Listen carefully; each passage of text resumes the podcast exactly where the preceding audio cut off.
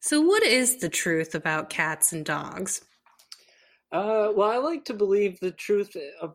Well, oh, now I'm going to get into sad territory. I was going to say I think that they're friends, like Milo and Otis, but then I remembered how they made that movie Milo and Otis. Oh, I loved Milo and Otis when I was a kid. That was probably you know, we're talking about animal movies today, if you haven't guessed. Um, but that was one of my favorite kids' movies as I was growing up um, before I learned its tragic history. Although, I mean, I watched that scene as a kid of that cat going over the waterfall maybe like dozens of times, but it never registered to me that, of course, this film crew did this multiple times to multiple kittens to get the shot.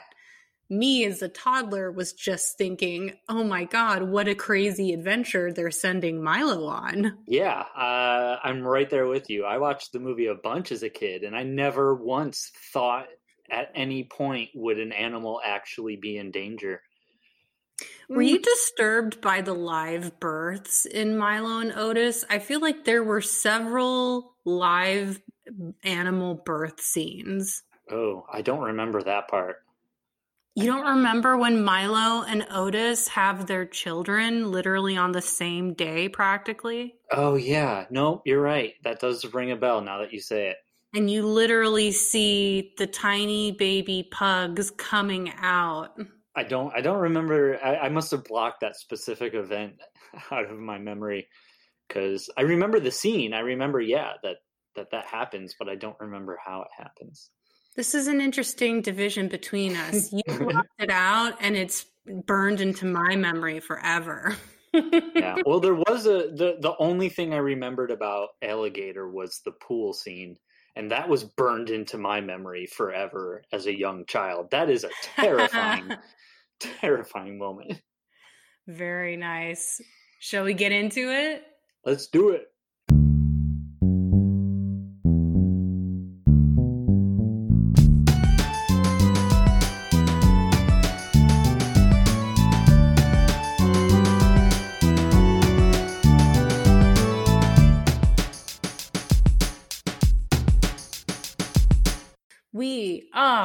Necromancer. Necromancer. I'm Shira. I'm a rom com fan. I'm Brett. I'm a horror movie fan. And together each week we get. Um, I was about to say together each week we to get together. So, I mean, you know, this is a process. It's happening live right in front of you.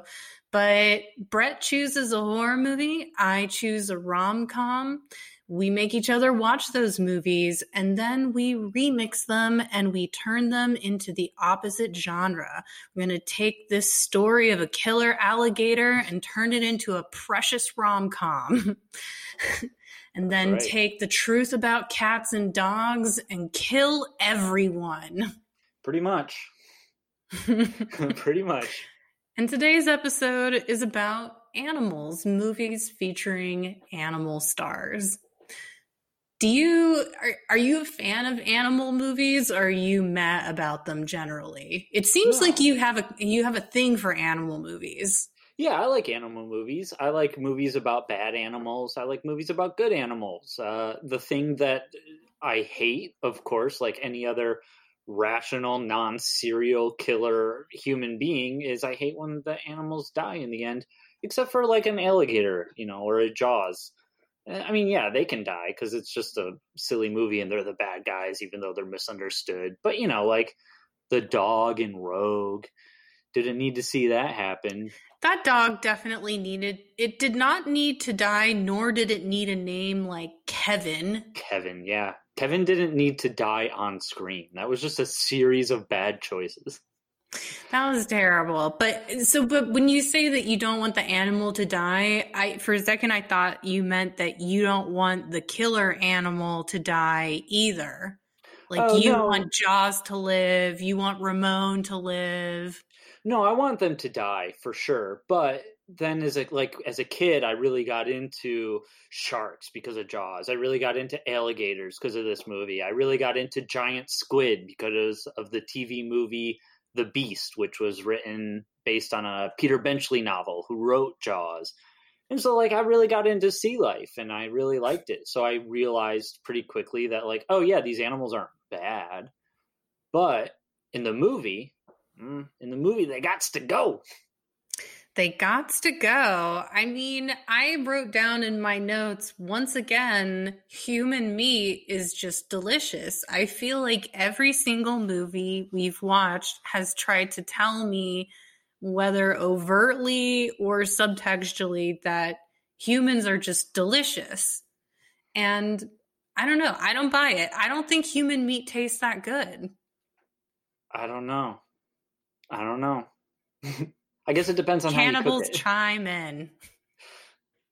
Um, yeah, but how about you? Do you have any relation to animals in movies? Is there any specific one that comes to mind? You know, I I never really got into movies like Black Beauty Oh, yeah. Um I mean of course I watched Homeward Bound and Milo and Otis and and I and I've seen some of the animal thrillers and and horror movies like the one where oh wait we discussed this isn't a movie about the killer crocodile but there is a movie where Arnold shoots a crocodile and says that it's luggage Yes. um, but um, I mean, I I kind of feel ambivalent about them in a weird way, and I could never get into Moby Dick or Mm. any of those books where uh, or or storylines where it's about the triumph over an animal. Um, you know, although I will say I really liked an animal movie that you showed me a while back, which was um, Kong Skull Island, which was fantastic. yeah, that movie's uh, way better than I ever would have thought it would have been. It it might be the best action animal movie uh, that's out there. Um, amazing kills, amazing everything, and I feel like for me it comes down to the level at which the animal is just an animal, or it's some kind of metaphor for man versus nature, and the sort of you know, unstoppable force and ambivalence of nature. Um, but the more it's just about an animal, the less I'm interested. I, I guess I'm I'm an intellectual, Brett. I want I want my animals to be symbolic. Oh. Uh, do you like the animals that can talk? Are you a Mr. Ed fan? Uh, no, that never Yeah. really did it for me. No, yeah, me neither. Um, yeah, I'm curious. It sounds like we're kind of already dipping our toes into some alligator territory. Talking Oh, about into some sewer, over- some sewer water. Yeah. All right. Well, we'll. Uh, as I as I said before we started recording, uh, rom-com fans don't fear. I I have a lot to say about the truth about cats and dogs, but uh, we may we may have to address Ramon and his thick, juicy body because this is a big alligator, people. Uh, before we get into the truth, whatever the truth may be about cats and dogs. Uh, but yeah, let's let's talk gators. All right. So first of all, what made you choose this movie? Uh, I think I I think I picked this, or I wanted to pick this movie. I don't. know. how did we pick this week's theme? We I, we just said animals. Animals. Okay, so I said animals, and then I just, for some reason, I thought this movie at first because the scariest, probably one of the scariest things I've ever seen as a kid is the pool scene in this movie where a kid gets eaten by an alligator in a pool. And just like Jaws scared me from natural bodies of water, this movie terrified me of pools. Like anytime I jumped in a pool, my brain would go, you know, statistically speaking, there's not going to be an alligator inside this pool. But then part of my brain would always go, hmm, but you should double check just in case. And you literally saw it happen. right. Yeah. I feel like this actually is something that could happen to Floridians. Yeah, and I think I was gonna I meant to look it up, but I think alligators in the sewers were a real thing. Maybe not Chicago, but in New York or something. I don't know if it's ever been 100% confirmed or if that's just like an urban legend or a myth. But um I think that it's a thing because it it definitely seems like people are irresponsible enough to sell baby alligators because they are really cute. Yeah. So I could I could definitely see that being a real thing. I think the the part where fiction and reality diverge is the um, body count. Uh, Ramon was humongous uh, and ate a bunch of people. Yeah, and he wasn't just a regular alligator; he was a giant alligator because he was eating dogs that were genetically hormonally enhanced. So Oh yes he was. he he was up to some some mischievous business that alligator. Uh, so yeah, this is actually a very accurate story of what can happen to you if you flush a baby alligator down the toilet, which you should never do. yeah, Uh, all right, should we get into it? let's do it. All right, so we open with a little girl watching an alligator wrestling show in Florida. One of the gator tamers gets bitten, but the girl still wants to buy a baby alligator as a pet, and her parents let her uh, take the gator home with them to Chicago, and then she names it Ramon. Uh, later, the little girl's dad flushes the baby gator down the toilet. And there's no reason. He's just angry and he's like, ah, I'm going to just do a this. bad dad. He just decides to do it for absolutely no reason. I also I Um, want to give a I don't know where they filmed this, but I want to give a shout out to Gatorland in Florida. Uh, I went there and I fed alligators. You can pay. Oh, you really to- did? Yeah, and you throw them in the water and they all jump out. It's just like a an acre or whatever of swampland, and you just go look at alligators. I had no idea that that was a thing. Yeah, it was great. As a kid, it was great. I mean, now it might be. I don't know how the the ethical treatment of the alligators are. Maybe that's the next Netflix docu series. Speaking of movies like this inspiring you to go out and learn animal facts, um, I learned that Florida is the only place in the world where alligators and crocodiles live together. Oh, that makes sense. Yeah. Pretty cool, right? Um, so we cut to 12 years later. David Madison, Chicago cop, is investigating these human body parts that are coming up in the city's water filtration system. Uh, and then Madison and his partner Kelly decide to go down into the sewers to investigate. Uh, where Kelly is attacked by a fully grown Ramon, uh, and Madison escapes, but nobody believes him when he talks about what happened. Um, so then Madison goes to herpetologist Marissa Kendall, and if y'all remember the boats episode, um, uh, Henry Fonda was a herpetologist too. Sorry, Oh, it took me a, it took me a while to just remember his name because I literally in my mind went Jane Fonda's dad, who, um, and it was a whole process. Um, but but yeah, so this is our second.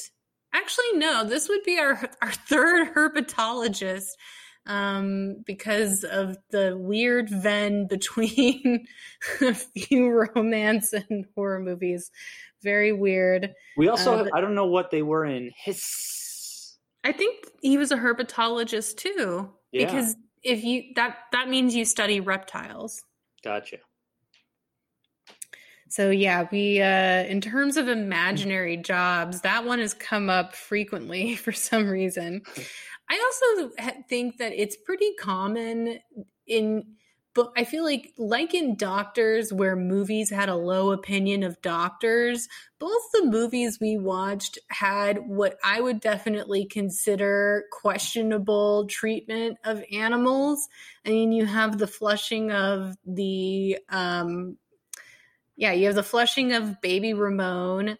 And then in Truth About Cats and Dogs, you have that business with the turtle.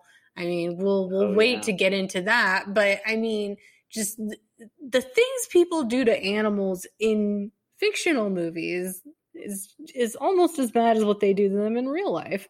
Um, but anyways, so herpetologist Marissa Kendall turns out to be the very same little girl who bought Ramon in the beginning of the movie. Do you think they'll ever be reunited? Um, well, Marissa doesn't think that the gator would survive the sewers, but I mean, the girl should really have more faith in our man Ramon. Uh, so, but also, he sounds like a crazy person. But also, he's Robert Forster, and That's he's true. really, really good looking. Yeah, there's two kinds of monk episodes. Uh, there's the monk episodes where you see the murder happen and then monk has to piece it together and you're with him the whole journey piecing it together or there's the episodes where you don't see the murder happen and you figure out with monk who the real killer is and it's a surprise so there's two kinds the kind that i liked more was the one where you see it happen because then as monk is describing this outlandish series of events that led to this murder you know he's right. and everyone else is going you're a crazy person you totally go yeah you are a crazy person. You're also 100% right. And i love those kinds of movies so i, I like is that. that catnippy for you? Yeah forrester is like there's a giant alligator in the sewer and everyone's like you're crazy. Like yeah this man is crazy but he's also right oh, yes, he is. Well, he's not the only one who's curious because a reporter who had been following him decides to check out the sewers himself. Uh, and he's promptly eaten by Ramon. Uh, he also has the good sense, though, to take some pictures, which finally give Madison the evidence needed to prove that this giant gator actually exists. And then uh, Madison also figures out why Ramon is such a thick, juicy boy. Uh, a company has been dumping dead animals into the sewer that are pumped with growth hormones. Uh, growth hormones that have given Ramon an insatiable appetite in addition to his incredible size. Uh, and then eventually Ramon just decides to burst out of the sewer grate mm-hmm. and start rampaging through Chicago because all these people keep coming into his house. I think Ramon is completely justified. I hear you. I mean, they keep coming into his house, bothering him, I mean, and really, this is my favorite scene in the movie because these kids are just playing, I don't know, ball or something on the street. And then Ramon just fucking bursts out of the ground. And it's not just like he came out of the grate, he literally is breaking concrete and then slithering around like a big fat monster. It's great. Um, and then the city is just they they have no idea what to do. They can't stop him. Uh, and this is the part where Ramon gets in the pool and he eats a kid, uh, among other things. He just he, at, at this point he's reached, I think, at least four stars in GTA. Um, and, yeah, and they got the helicopters out looking for him and everything. I feel like Ramon's stats broke the game. He's just too powerful. Yeah, that's what happens. It's like if you found a cheat code and you could get the final weapon before the final as like you started the game because he just immediately boosts up into this giant beast and no one's ready for him. Right. For 12 years, Ramon was farming his stats in the sewer, right. eating growth hormone animals. And then he came onto the scene and nobody realized that he'd already maxed out every stat. That's how I play um, RPGs, which is why I don't play RPGs anymore because I hate the grinding process. And but at the same time, I don't want to go into the boss underprepared, so I'm gonna grind the first five, seven hours of the game. All I'm doing is grinding, and then I can't move past that, and then I get stuck. you know who doesn't hate grinding? This fucking alligator, because he then breaks up a wedding that's being held at the mansion of the owner of the company that threw those dead animals into the sewer. Ramon is clearly on to payback time, uh, and this is the final boss. Uh, and then Ramon kills the company owner by smashing up his town car with his big ass tail. Yeah, I like that uh, he doesn't eat the guy. He he goes for just a more normal revenge of like, you know, I have an insatiable hunger, but I'm not even going to eat you. That's how disgusting you are to me. Is I'm just going to smash you to death with my tail. But the real thing that Ramon hungers for is the love that was taken away from him when Marissa's father flushed him down the toilet. Uh, he's a tragic figure. Uh, so Madison then follows Ramon into the sewer with a bomb uh, while Marissa keeps clear a manhole cover that uh, Madison will come out of. However, things hit a snag when an old lady blocks the manhole cover with her tire, and Madison can't get out. But then Marissa clears the lady away, and Madison makes it out just as the bomb blows up. And then later, we see another baby alligator get flushed down the sewer, beginning the cycle anew. Whoa.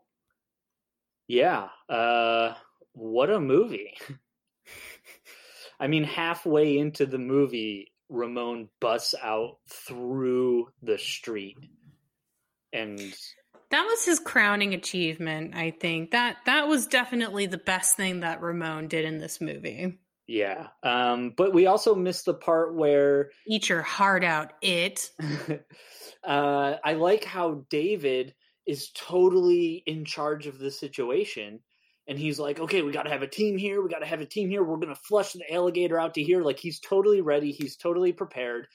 And then the alligator doesn't come out. So everyone thinks he is crazy again. And he ends up getting fired. And he just takes his firing like, yeah, you know what? Go ahead. Fire me. I'm going to steal this dynamite. I'm going to steal this bomb clock. I'm going to go take care of business. I'm going to go kick this alligator's ass. and, well, it's always great when people go rogue yeah, rogue, rogue alligators, rogues and alligators, like peanut butter and chocolate.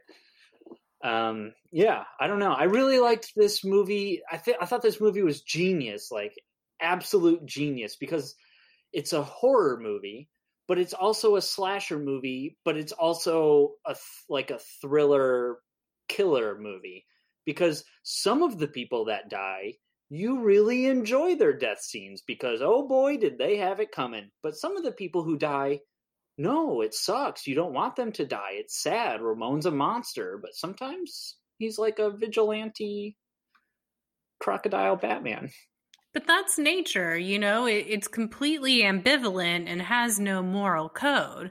Ramon simply sees food and wants to eat it. Right. he has no good or bad qualities. He can't uh, I I feel like I don't understand why they made the connection with it being Marissa's alligator that she flushed down the toilet because it doesn't really change the story unless Ramon meets Marissa and it and recognizes her. I think that's the rom com version. where they meet together and then they realize that they're the ones who are supposed to be together. Um, no, I think it's just a fun, like, this is the definition of a grindhouse, you know, gritty movie, but that's also really silly and self aware. Um, uh, yeah, I think that the movie has fun with its premise, but it also is talking about, you know, like when um, you know, it's talking about corporations and corruption, but it also has those little moments of like, yeah, let's just sell alligators on the side of the road, or oh, there's a giant alligator running down New York. Next thing you know, all the street vendors in New York have, or Chicago, they all have alligator stuff so that they can make a quick buck off of people dying in the sewers. So I think that's a very grindhousey sort of cheesy, pulpy. Yeah, it's her alligator at the beginning, but it doesn't really come up. It just cements that her character really likes alligators and reptiles.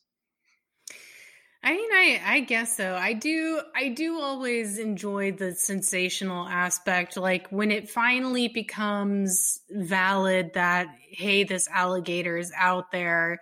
Um, I I think I might have skipped over this paragraph in my summary, but they get that big game hunter Brock yeah. to go and fight the alligator, but he's obviously really terrible. I, I feel I feel that movies uh, like this one and Motel Hell are really good at finding just one note characters to appear and disappear as needed. Yeah. Uh, and I think I think it, it works really well here. And I normally I would harp on an unnecessary romance um, because I really strongly believe that you don't need a romantic plot in your movie to make it interesting.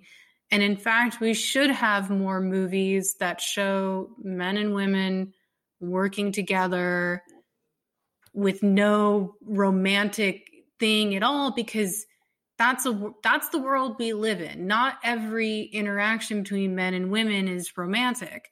Um, there are other kinds of partnerships. Um, but in this movie, I don't know. I kind of dug it. I dug it. I dug it, it like because, a Han and Leia vibe, you know. I dug it because there was, of course, the belligerence. You, you can't you can't hate on belligerent sec- uh, belligerent sexual tension. I think it always works. Uh, and then, you know what else I really liked? I'm not sure if this is something that would have registered with you, but when they do go back to his place, he tries to make it pretty clear, like to communicate with her, are you into this or are you not? And I think it's important to say for all the kids out there that consent is always sexy and it's never a bad look to check in with someone and ask if they're really interested in you before you proceed. And so I kind of, you know, I'm looking at Robert Forrester like, you know, you're not just Mr. Jackie Brown. Right. You've got some shades to you, Robert Forrester, and I'm I'm I'm liking it. I'm yeah, I like because he's very confident and in charge, and he's also kind of laid back. So when she first meets him, and he's like all right i'm just gonna you know like i believe it's an alligator you don't i get it. But then later when it's proven there is an alligator like by the pictures and he takes control of the command scene he's very in control. But then when they go back to his place he's like yeah i'm a balding older Man. I love the references to his balding and right? his sensitivity about it. And so he's like, "Yeah, I, I'm probably not the right guy for you." I mean, I don't see a lot of women, and it's clear that she doesn't see a lot of men. So there's kind of that like rep- repressed stuff, but they also act like adults about it, and they're just like, "Hey, I kind of get the sense that you're into me." But like I, I don't know you know I, I don't know what's going on. And then they and then she kisses him and then it's like ooh. And then they but have a little bit also, of a breakup and then they get back together and so it's but it's all very i don't know. It's all charming. She also, she also kisses him after he asks right. if she wants to stay. It's it's again it's important to ask even if you are supposed to be this confident hero type yeah. you it's always good to ask. Women making the first move is sexy. Uh, Julia Roberts did it in Notting Hill. She just, you know, comes back to the house. He opens the door, gives her her purse, and boom, she plants one on him. Right, and then Cameron Diaz does the same thing in Knight and Day. I think it's it's always nice to see women make the first move, but still, even from women to men, checking in consent is always a nice thing to see and I think that for people who aren't as knowledgeable or experienced, it's easy to think, oh, is this something that's going to come across as awkward or weird? I think people are that way about condoms too. And yeah. it's not. It doesn't have to be awkward or weird at all. None of that stuff is weird because it's about actually checking in with other mm-hmm. people and understanding them and caring about them. Um, so you're never going to lose anything by asking questions. And I did not expect to see that next level communication from a 1980 hero. Yeah, ahead of its time. Definitely ahead of its time, but I remember liking Robert Forster and Jackie Brown too. Yeah, he yeah, he's a very good actor all around. Yeah, no, I, I, in, in addition to alligator facts, and for the 50th time looking up the difference between alligators and crocodiles, I was also interested in Robert Forster and, and did some, some Googling there as well. He's from Rochester, New York. Oh, is that where you're from? Yeah. Oh. I don't know anything about Rochester. Well, yeah. There's we've got a couple celebrities up there. And is Kodak. it one of is it one of the greater Chesters? I might even say it's the greatest Chester, but I'm a little bit biased. oh man.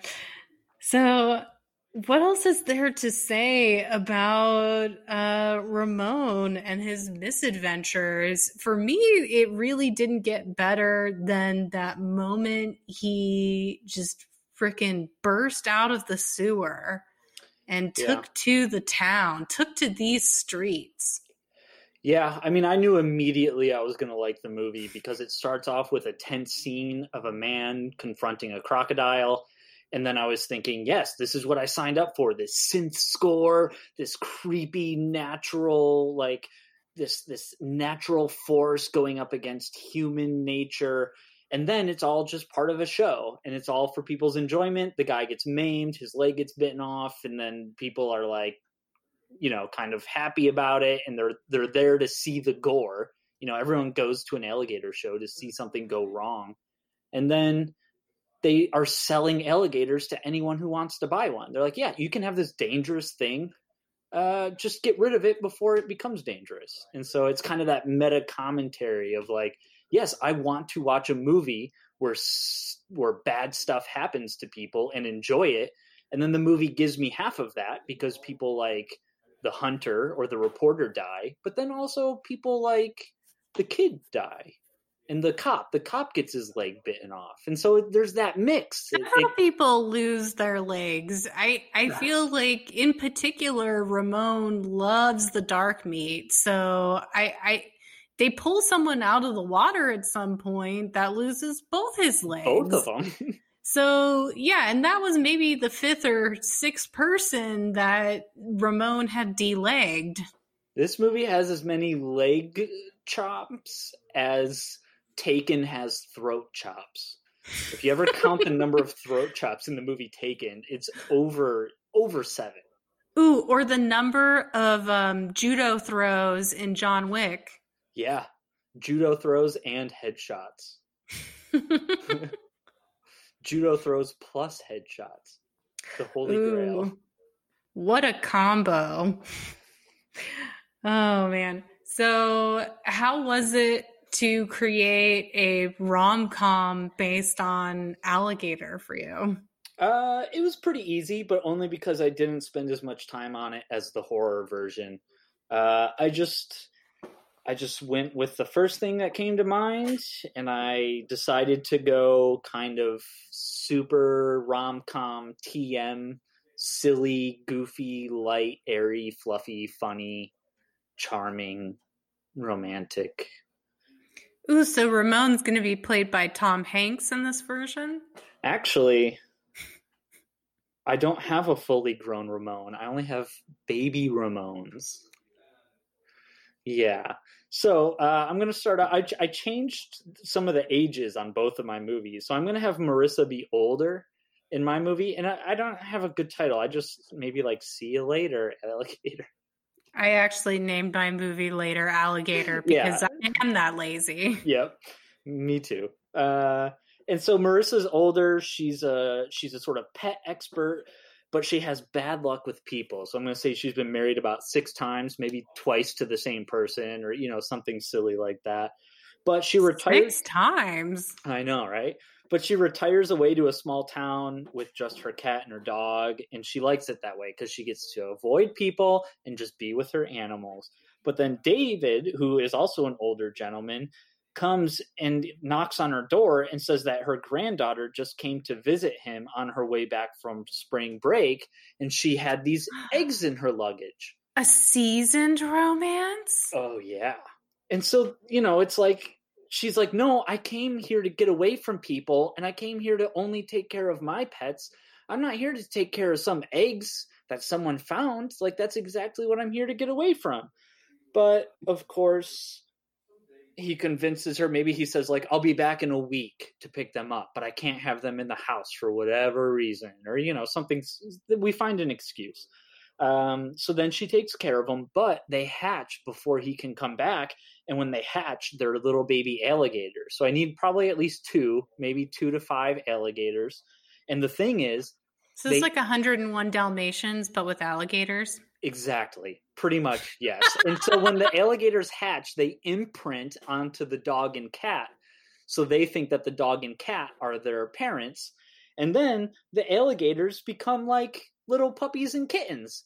So when the man shows back up to say, "Hey, wh- where are those eggs? I'm here to pick up those eggs." He's instead greeted by a bunch of puppy kitty alligators that you know like chase each other and sort of squeal and bark and lick each other like cats and you know they're they're cute little animals.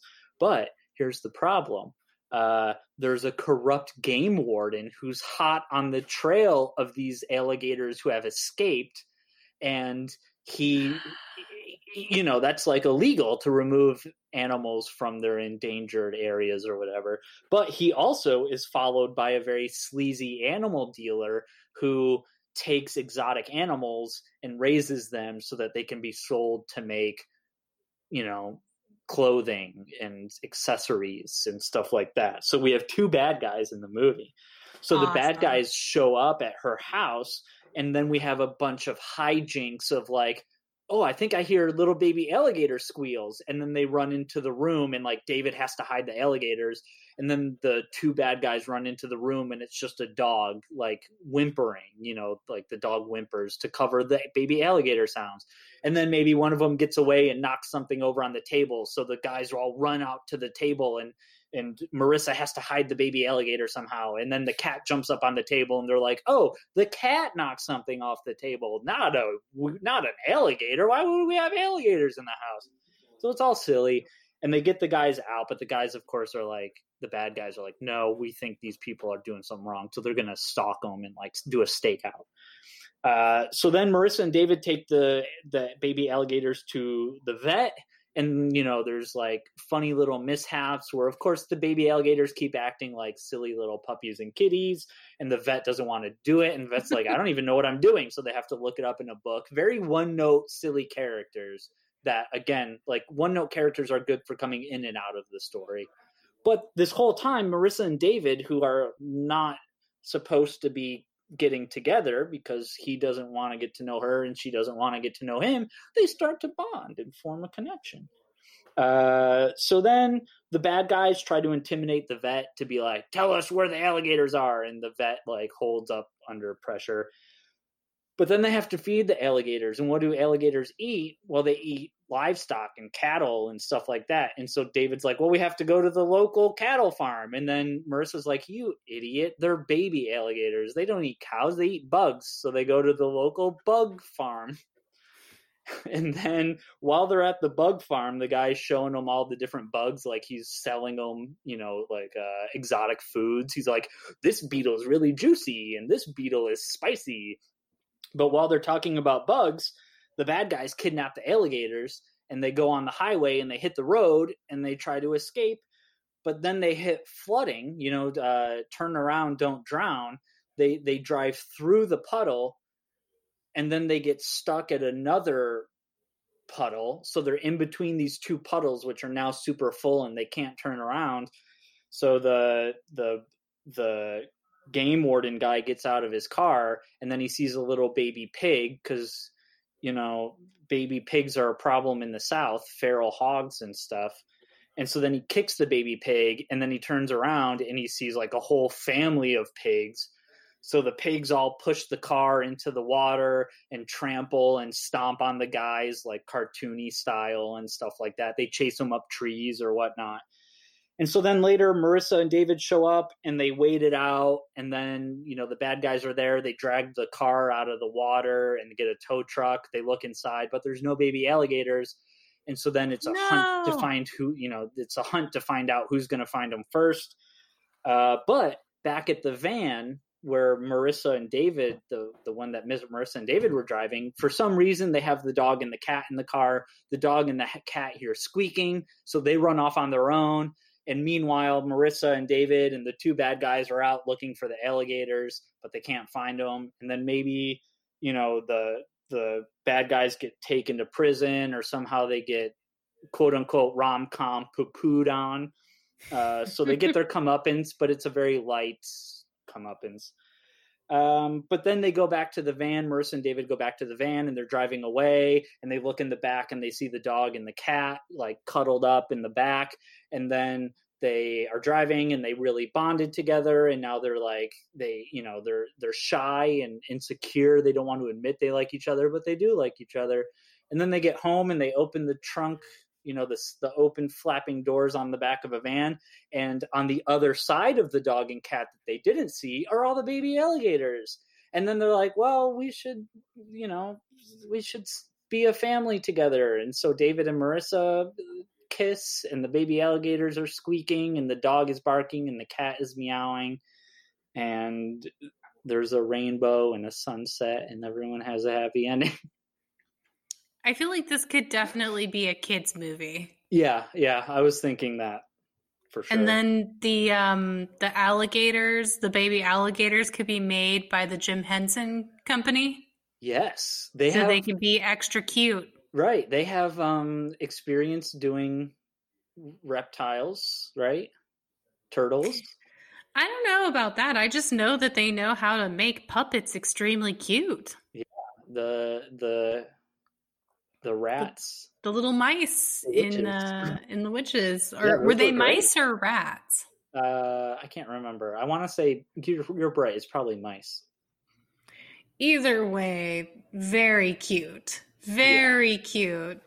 Um, I just I was so uninspired on this one. I thought um, that uh, David and Marissa already had a solid rom com relationship in the horror movie. They they did. No, they they definitely they definitely served as a good jumping off point. I mean, obviously it's going to be about David and Marissa. Right. Um but I decided I I don't know why I do this because there are certain genres or or sorry, subgenres or tropes in romance that I'm just not a fan of. Like I don't like royal romances. I mentioned in the um in the French episode that for me just the hero or heroine is a prince or princess just does not do anything for me. Uh, and then similarly, when it comes to paranormal romance, I'm not that into uh, vampires or werewolves or what werewolves has evolved into in uh, books, which is shifter romances. Oh, Brett, you would not believe the types of animals that writers will make shifter romances about. There is a series called Hot and Badgered, where the oh. hero is a honey badger. He's a were honey badger. So knowing that this was out there, it felt automatic for me that I would do a story about a were gator. I like and, it. I like it already. I liked your supernatural The Conjuring rom com. oh, um, ghosts, ghosts who need to get the business yeah. to finish their business. Right. Uh, yes. Um, so this is this is going to be a, another another paranormal She-Ra special. Um, but I I I couldn't. I again I I struggled with ending these these things. Yeah. But, yeah. But but yeah, we we went the shifter route we went the shifter route. So this is called later alligator because I I didn't have time to think of anything else. Uh, Marissa is a herpetologist in Chicago that is working on proving the existence of reptile shifters. I kind of thought that it would be interesting if what if the crazy doctor character was a woman? How would it be different if the person who is, you know, like the Loomis character is a cute young woman? Um, and I mean, I'm sure that would be very alienating. But David Madison, he is a cop on the hunt for a man eating monster in the sewers. And when Marissa reads about the incidents in the newspaper, she tries to get David to let her in on the investigation, but he thinks that she's just a crackpot and he ignores her. But then that night, David goes into the sewers with his partner to look for the monster and he manages to make it out with just a bite to his upper arm but then his partner doesn't make it. And of course no one at the station believes uh, david. And he goes home and starts to feel strange uh, and then that's when madison turns into a big alligator. Yep. so Madison goes to Marissa in alligator form and then shocks her by returning to his human form but naked, of course. So that can be some of the comedy. I always. I, I, hate it in movies when people shift into a different form like a werewolf and nothing happens to their clothing. I mean, I all the time you have to be dealing with clothing issues, or I, I just don't believe it. Um, is this is this weregator like the lizard from Spider Man or Killer Croc from the Batman stuff? Like, is this a humanoid like, alligator? You know, I couldn't decide. You know, I feel like maybe it's both because in werewolf lore, the werewolf can have a wolf form and then he could have a humanoid wolf form that's somewhere in between. So you could you could have it be both. Maybe when David gets in, gets control of his powers, he'll be able to shift between a humanoid alligator and a full alligator. But that can be part of his powers. Um, so then Marissa, of course, covers him up, and then they discuss his new form over hot tea. Um, and Marissa is super excited because she's a weirdo uh, about him being a weregator, but and Madison he's you know this is a situation but he's starting to be kind of into marissa. Uh, her her excitement over cryptozoology is infectious.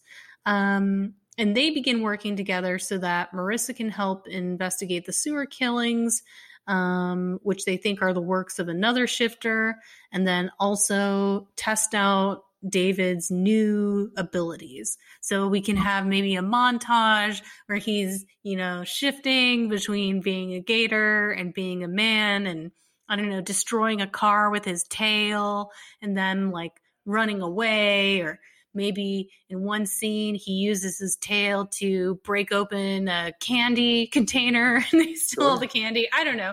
You know, crazy, crazy, funny, goofy rom com stuff.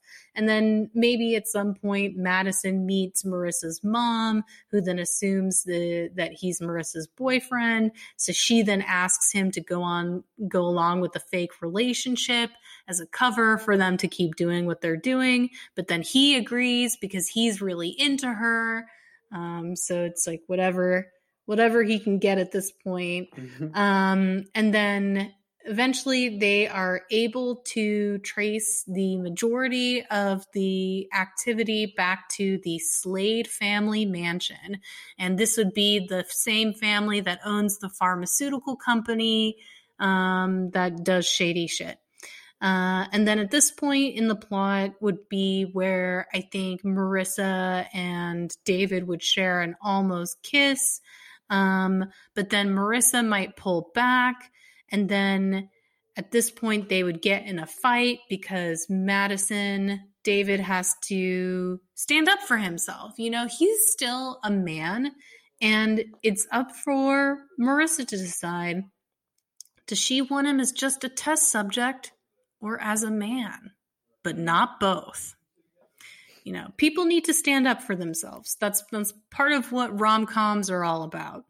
Uh, and then, so at this point, Madison then tries to go through the sewer system in his gator form to investigate. Uh, and he has a showdown with the gator that killed his partner. That gator is also another shifter. Madison is getting beat bad, but then Marissa shows up. They find him off together. Maybe she shoots the other gator with a silver bullet, and that gator reverts back to its human form, and it's revealed to be, you know, the pharmaceutical company owner. And it's like, oh, we got the bad guy. Uh, and then the lovers embrace. They agree to cheat each other better and say later alligator to the dead guy. I like it. I really like it. Um, I know it's really corny, but I I I was working against. Uh, I mean, I I just most of the time I am a bad procrastinator. So sometimes when I spin up these stories, it's really happening. Like I, I'm I'm just on a whim Mozart style. It's coming out of my head for better or worse. Yeah, but the thing is, I totally want to see a scene where Slade Gator is talking to Madison Gator and he's like, We're the new species. We can take over. Join my side. And, and Madison has to be like, No, I fight to protect people, not eat them. And, you know, but I, I like fine. the crazy, you know, maniacal, power hungry evil gator. Well, shifter fantasies are always about shifter clans. So there's always right. shifter factions. And if David was a gator shifter, then he would be expected to join the other gator shifters. But they killed his partner, so fuck them. Yeah, it's like uh, Lost Boys. He's, he's a lone uh, gator. Yeah. Yeah, he's the he's like the evil bad boy vampire and then the main character gets turned into a vampire and he's got to like he's interested in in his new life but he's also not interested in following the bad crowd. So. Talking about another movie that could have been gayer. Um right. and and that that is a segue into how I feel about the truth about the truth about cats and dogs is it should have and could have been oh, wait, much wait. gayer. Oh, but yeah. before we'll we before that. But, I, I, but you agree with you agree with me? It could have oh, been gayer. Oh yeah. Um, uh, but before we do that, who's your oh. crushing gator? Um, for alligator, it's a tie between Robert Forster and uh, Ramon, that big juicy boy. I gotta say, I'm gonna completely go with the police captain on this one. Oh, the police what? captain? Yeah, the guy who's Robert Forster's boss, right? The guy who has no voice and yet he's increasingly yelling and straining throughout the movie. um yeah just you know like you dug in too deep and now you're out of the force. I need your badge. Like that's a great you do love that type. I do man. It's so great. Like that's that's the kind of character actor that could only fit in that part but that's his 15 minutes. I mean maybe the guy's super famous or he's an older actor who has a lot of work but i mean he he had that one chance to hit a home run and man like he nailed it. He is that grizzled, gruff police captain who's inept, but yet backs the main character, but doesn't back the main character, but needs their help. But yeah, like, oh, I love and then it. he's just like chugging tums in the background right. because he's just on edge all the time. He's got oh, this yeah, killer that... alligator running in the source, and he's getting pressure from his boss to get it to get it solved. That yeah, no, I, I I think that's that is a good choice. That is a a worthy crush subject. Um, but yeah, uh, you you started to say a little bit about cats and dogs. I'm interested to know why this one for you. You had obviously seen it before, right? So like some of the movies that we've watched for instance leap year um, some of these movies i haven't seen since i was a kid. So i actually didn't remember much about the truth about cats and dogs other than that it's a cyrano setup meaning that like the play cyrano de bergerac the hero romances their object through a proxy. And then while the proxy and their object fall in love, the hero also falls in love with the object. So in this, it's that uh, Uma Thurman stands in for Janeane Garofalo, romancing the guy. Um, for but those yeah, like me, Janeane Garofalo is the Newman and Uma Thurman is the Kramer. Right. So they did a Cyrano, I guess, in Seinfeld. Correct. Uh, where... And it plays much better, I think, as a sitcom gimmick than a feature length gimmick. You know, there there are some Cyrano setups that I think do really well. Steve Martin did his own take in a movie called Roxanne. Oh, I've never uh, seen it. He's got a big and, nose, right? Well, yeah, because in the original Cyrano de Bergerac, uh, the reason why Cyrano thinks that he isn't worthy to romance Roxanne, the object, is because of his humongous nose. I mm. mean, clearly he's never heard of that whole big nose, big whatever thing. Um, but anyways, his, his gigantic nose isn't a reason in itself to be unlovable. But that that's the reason that supposedly he does not um, romance her in person. But then he falls in love with her anyways while helping this guy write love letters to her. Uh, so Steve Martin did it. There was a teen version called Whatever It Takes with uh, who was in that movie? It doesn't matter. Mm-hmm. Uh, oh, James Franco and Shane West. Um, but it again, it does mm-hmm. not matter. Uh, and then there was a recent version of it called The Half of It, which I think probably does what this movie should have done, which is be more queer, because in the half of it, it's a Cyrano setup where it's a girl helping a guy romance this girl and then she realizes that she's into the girl as she's helping him. Um and and yeah so it's been done before in a movie and i think it can be really satisfying.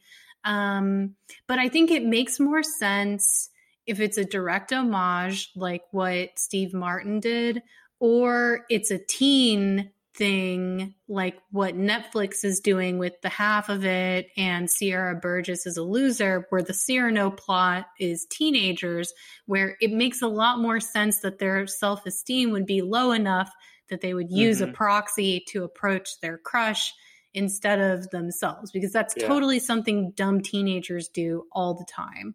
It was the entire premise of using AOL Instant Messenger as a teen. Uh, yeah. I was but, shocked to find out this movie came out before Notting Hill.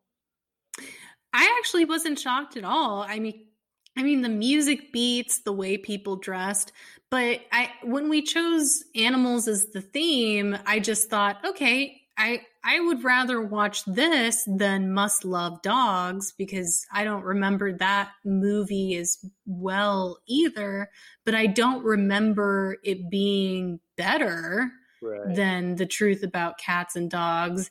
But I realize I saw this movie when I was very young because I can remember things like the scene where uh, I think his name is Brian. He was so bland, I can't even remember his name yeah. because it wasn't even about him. It was clearly oh about God. Uma Thurman and Janeane Garofalo. But we're gonna get into that. But there's a scene where he blows on her hands because they're cold. And I remember being a preteen and thinking, I wish, I wish a guy would do that to me. That seems really romantic.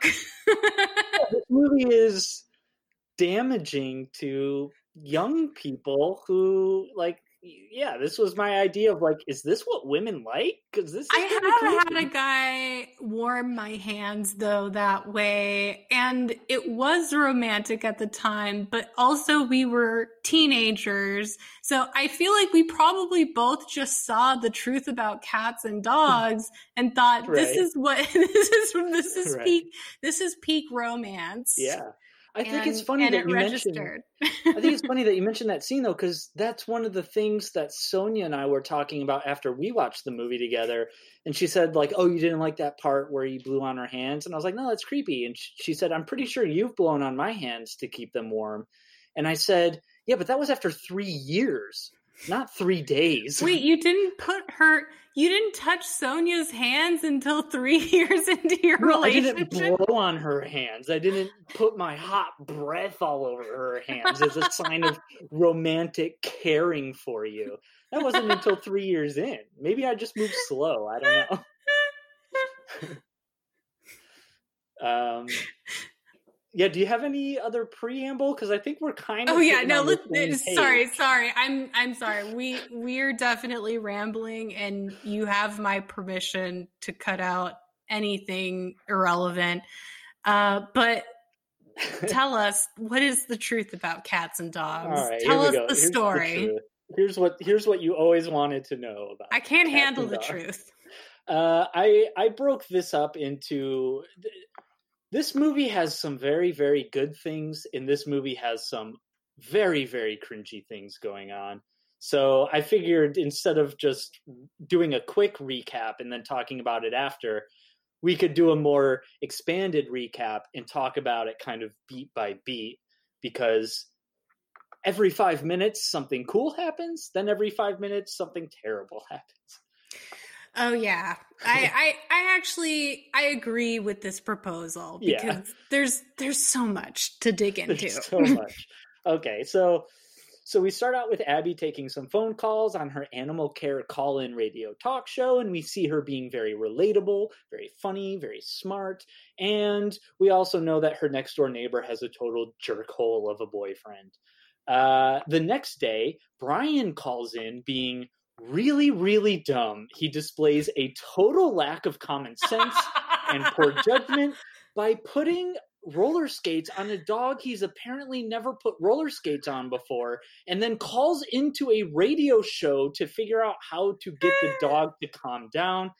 Also, is it just me or does he openly admit that he got the dog from the pound in the morning but then has zero plans on keeping the dog and actually adopting him? Like, is that like is this guy not just a total idiotic scumbag from the beginning? I have so many questions specifically about the roller skates because they are dog sized. They look like roller skates that someone made to fit on paws. So, first of all, you have at the level of the plot itself, the absurdity of this broke photographer going to the pound to get not a small dog, but a big, the big boy. Um, no intention to keep him, putting dog roller skates on his feet. Uh, and then the fact on the meta level that the people who made this movie put roller skates on a dog. This is a pre CGI era. This is practical effects only. And that practical effect was an actual dog in roller skates. It is very cute, but at the same time, it is not. Nobody should have ever be allowed to put a dog in roller skates.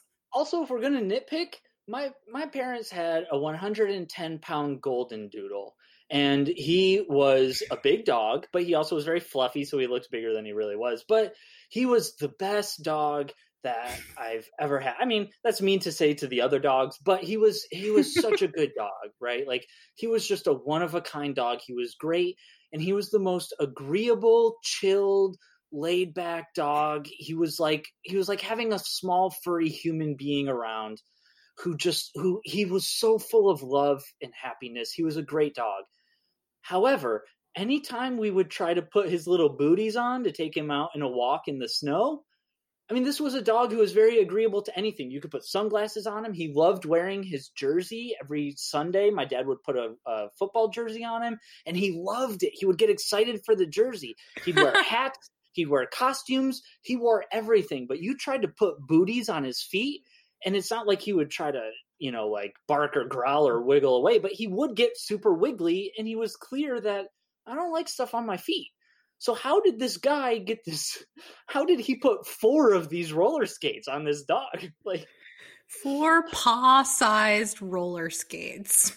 I don't know, but for some reason, Abby and Brian have a good time talking to each other on the phone on the on the talk show, and Brian she convinces decides, him to keep the dog. Right, Brian decides the the dog is photogenic, and he's going to keep the dog. So the, uh, the next day, a coworker asks Abby for date advice, but before she can answer, he asks a prettier lady for date advice, and she seems totally fine with this. She's like, "Yeah, I don't want to answer that question anyway." Is the vibe I get from her.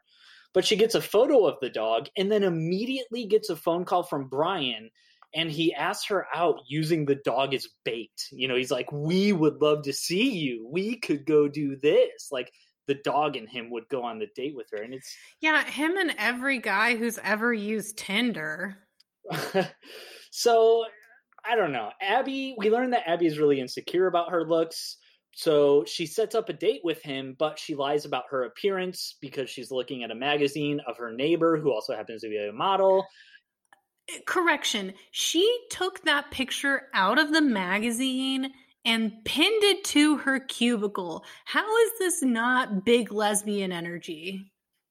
Oh, for sure. um, so she ultimately stands him up, which is to me saying, "Hey, I'm not interested in you."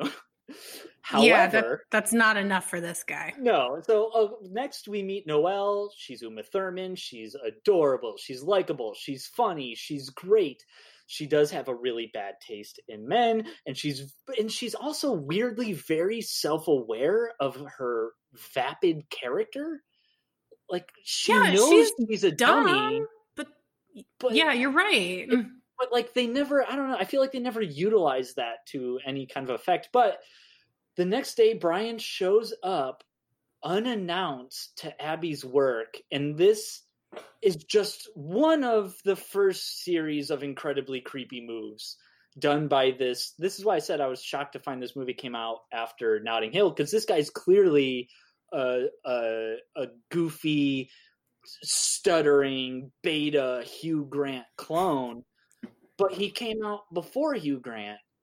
And I could like I could not imagine the discussion of how does this guy get this role or why well, not, use this guy to be like why do they play this character this way Notting Hill wasn't our first exposure to Hugh Grant and his bumbling beta character. Uh, that was, was probably yeah, that was your first exposure. we haven't done four weddings and a funeral yet, um, which does have um, more Hugh Grantness. So okay. Eh, by the time he got to Notting Hill, it, it was already a brand.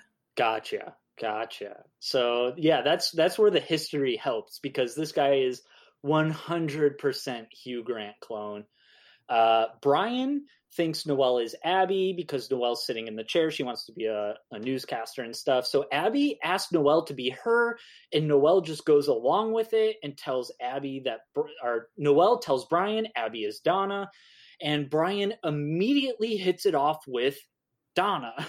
So I don't like how much this movie is trying to make things. It's going out of its way to make things awkward, and I just like in a in a show like Curb Your Enthusiasm, I like it because sometimes he's right and sometimes he's wrong. Sometimes it works out for him, sometimes it doesn't. But with this movie, you know that they're going to end up together. So the more awkward it gets, the more cringy it gets. Well, it's the mis you know what it is? It's the whole it's the mistaken identity piece because for a real Cyrano setup, it's not so much that there's a mistaken identity, um, but that the Cyrano character is ghost writing for the one the, for the proxy. So if it was something where Uma starts seeing this guy and she's not very book learned, she's not very smart, and she asks Janeane Garofalo to pretend to be her in texts and things like that so that she can seem smarter where he still thinks that it's her that's more of a cyrano setup so for example in whatever it takes uh, the one with James Franco and Shane West, James Franco asks for Shane West's help with getting with Shane West's uh, childhood best friend. And then ex- in exchange, James Franco will help Shane West get with the um, the popular girl or something like that.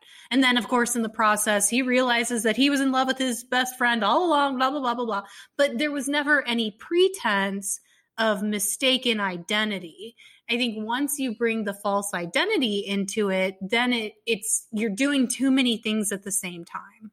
I 100% agree. If Uma Thurman asked Janeane for help and said, I need to impress this man, it would have been one thing, but to lie to him and then have the movie go out of its way to keep the lie going, oof. Like for the i i thought about the mistaken identity episode that we already did and you did you did while you were sleeping right? Yes. And in that movie i hate that idea that she she gets caught up in this little lie and then the lie expands and expands and expands and blows up in her face however the whole time we see her getting deeper into the lie, we see why she would do it because there's a personal connection. She wants a family. Sandra Bullock is likable. Like I and and she feels bad the entire time.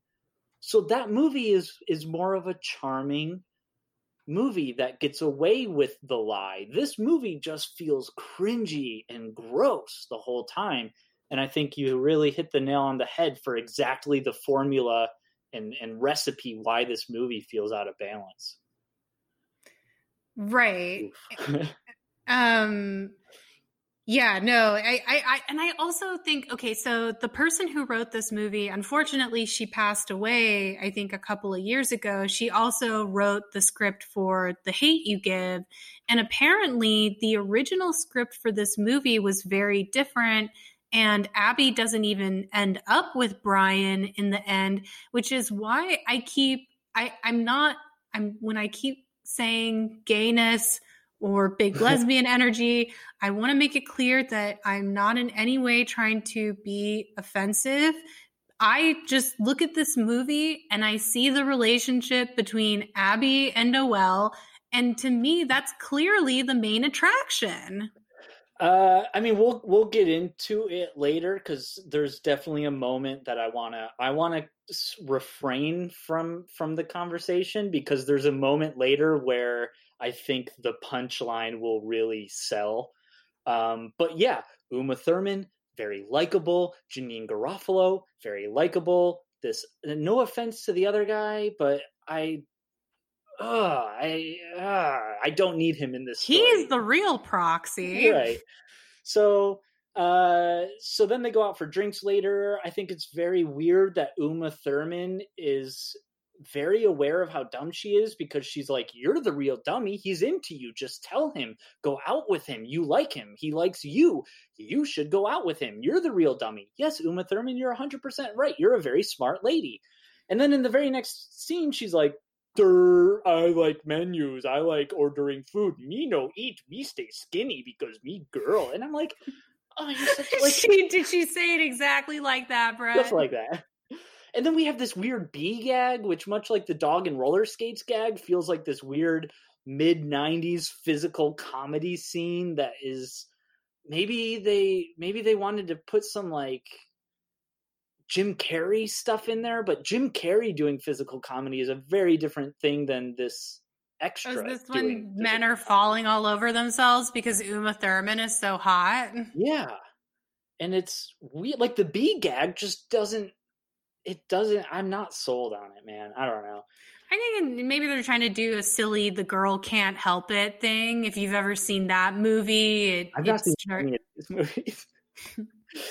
um, I've seen a lot of the movies that inspired and were inspired by uh, by Alligator, but I've not seen any of these rom coms. uh, but no, so later they have drinks. Uh, Noelle leaves Donna with Brian, and instead of confessing uh, more, or hmm, I have an incomplete sentence here, but she doesn't confess. She she made she lied. Yeah, she lies again when she right. could have just told the truth. Right. So yeah, Noelle leaves Donna with Brian, and instead of confessing, there's more lying. Uh, we go back at home and we get more of Uma Thurman being pretty. We get more of Janeane Garofalo being smart and compatible. Uh, and then Jamie Foxx pops in with the turtle, and we get the little turtle gag, which, much like the bee gag, didn't really do it for me. Like the setup work, Janeane and Uma have terrific chemistry. But if we're supposed to believe this scene, Uma Thurman puts her. Uma Thurman, no offense to Uma, she doesn't exactly have small hands. Right. This is this is a piano player's finger. This is not a little finger. And we're supposed to believe she stuck that finger in a turtle's ass? No, I think they had to give him shots in the arm. No, I thought that the the gag was that she put her finger in the turtle's butt. I don't know. I'll have to go back and rewatch it because I was. I'm I not mean, gonna do that, but yeah, um, no. She she put her finger, her gigantic finger, in the turtle's butt. If I was watching the same scene that you were. Uh, maybe, maybe I was distracted or bored, or I don't know. I'll go back and rewatch it. But then we go to the mall. Um, we we get the conversation about how they're both the perfect woman if you combine them together. Janeane Garofalo is really snarky to the makeup lady. Uma Thurman's very likable. Again, Uma Thurman is very likable throughout the entire movie. The makeup lady totally roasts Janeane, and we cut to her with a bunch of makeup, crying, saying, "I can't believe I let her do this to me." And I wonder how you feel about that scene. It passes the Bechdel test. Does it? Three women talking about cosmetics and aging. But they don't all have names. Isn't that part of the Bechdel test? Or no? At least two of them have names, and then they talk about it later. Um, um, but but yeah, and that is that is a relatable experience as a woman. I think that you are being marketed to all the time and it's easy to fall for those messages. Uh, I totally... and this is also where she. This is where Uma straight up says, "I'd fuck you." Yeah, which, which I think Sonia she played it serious. Movie, yeah, Sonya and I watching the movie were like, "Yeah, that, yeah, that that line is completely in line with the chemistry and vibe of the movie." totally. Uh, so yeah, I don't know. I felt it was a little gross, but it just, it, I again, like I understand most of the decisions in this movie. I just don't. It's like the subreddit, awesome in theory, but or whatever the the good idea but bad execution, whatever that subreddit is. Uh, I don't know, but I just trying to do too much. They yeah. either choose mistaken identity or choose Cyrano. Right. You can't have both. So I don't know. Brian sus- suspects something is wrong. Uh, Noelle believes in magazine quizzes. We get the phone call from Brian talking to the real Abby, and he mentions the voice and the body. But then him and Abby start talking on the phone. He asks for the radio voice, and it's. I relate to this so hard. I'm sorry. I just have to say this because I I have a job where I, I talk I talk to people over Zoom calls, and I've had people ask me, Am I a real person? Is that your real voice?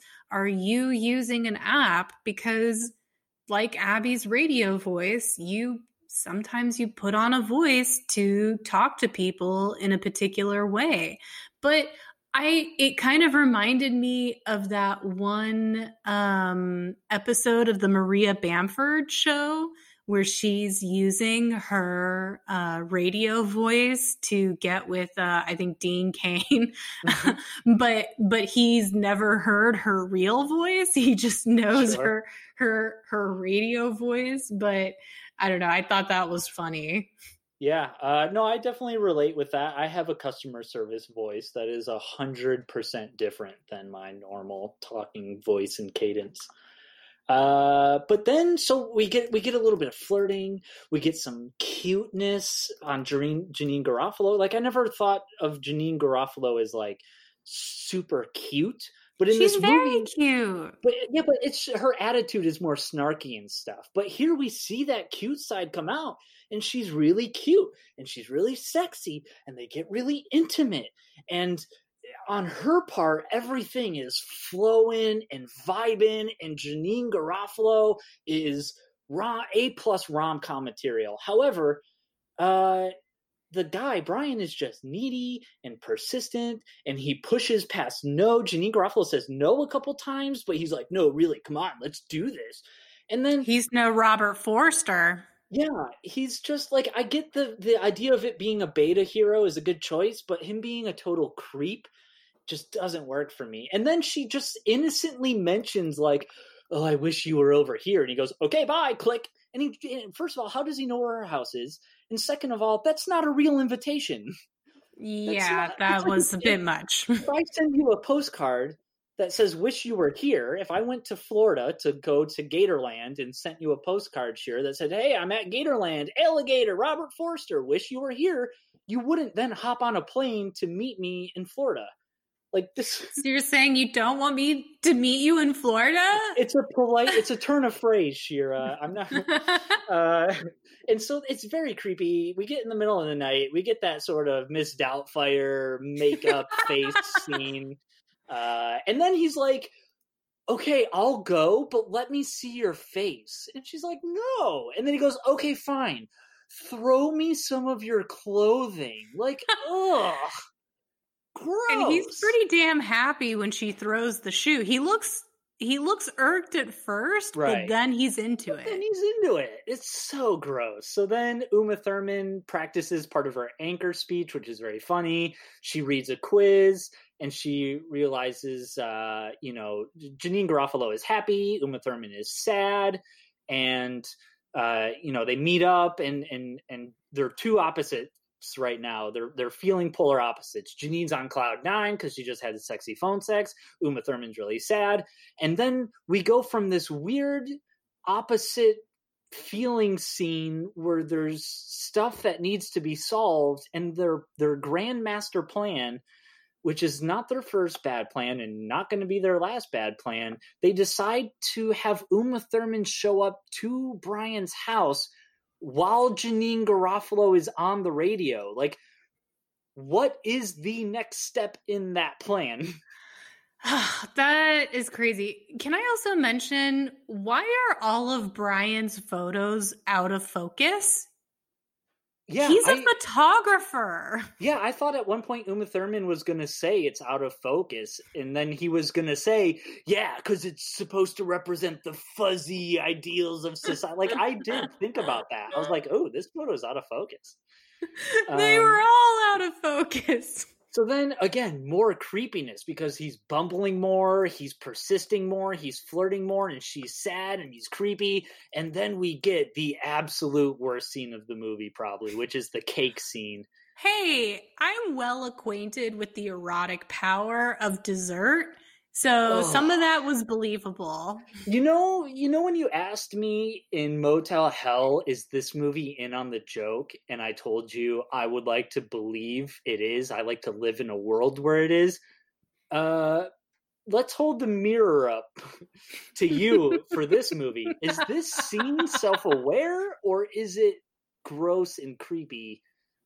Is it is it a good scene or a bad scene? I laughed at this scene because, like I mentioned before, I am well acquainted with the erotic power of dessert. Okay. And the idea that Uma Thurman, after being withheld cake for so long, would have this kind of reaction to dessert, which she has not reacted to any man in the movie she, the way she reacted to the dessert, which to me tracks if you like dessert as much as I do. Before, maybe if he like gave her the first bite and then she took over and was eating it, but oh yeah, that's right. He her, fed it to her the entire time. The entire that is kind of weird. That's if she so if she took over, that would be different, right? Um, but yeah, that that he was feeding it to her until she finished is a little bit weird. Right. So then he gives her a book. She's never been given a book before. They kiss. I think he's sleazy again. She's very excited, so she can't tell him. Then they have a little car race scene. She's late. She does not tell him. Their plan goes horribly awry. Uh, she chickens out. She can't do it. Uh, she likes him, and you totally get why she likes him. But she runs into the building. She goes up. He hears her voice on the radio, goes up the elevator. She goes up the stairs, hits her, hits him with the door. There's plenty of gags. Uh, she's flustered. He's very creepy. Like he goes to check up on her. She, he just said goodbye to her. It's very creepy. However, the bond between the ladies is only strengthening as she hides out under the desk and, you know, has to feed her a little bit of lines and stuff like that. Like their chemistry, very good. His chemistry, no bueno. Uh, and so then there's some competition because now they both like him. And uh, yeah, so, you know, uh, she. This is where they come up with the shit face plan, which again is what you oh, the chasing thinking, Amy plan. Yeah, they they only get one step into the plan and don't think about steps two through ten. Uh, they both go over to his house.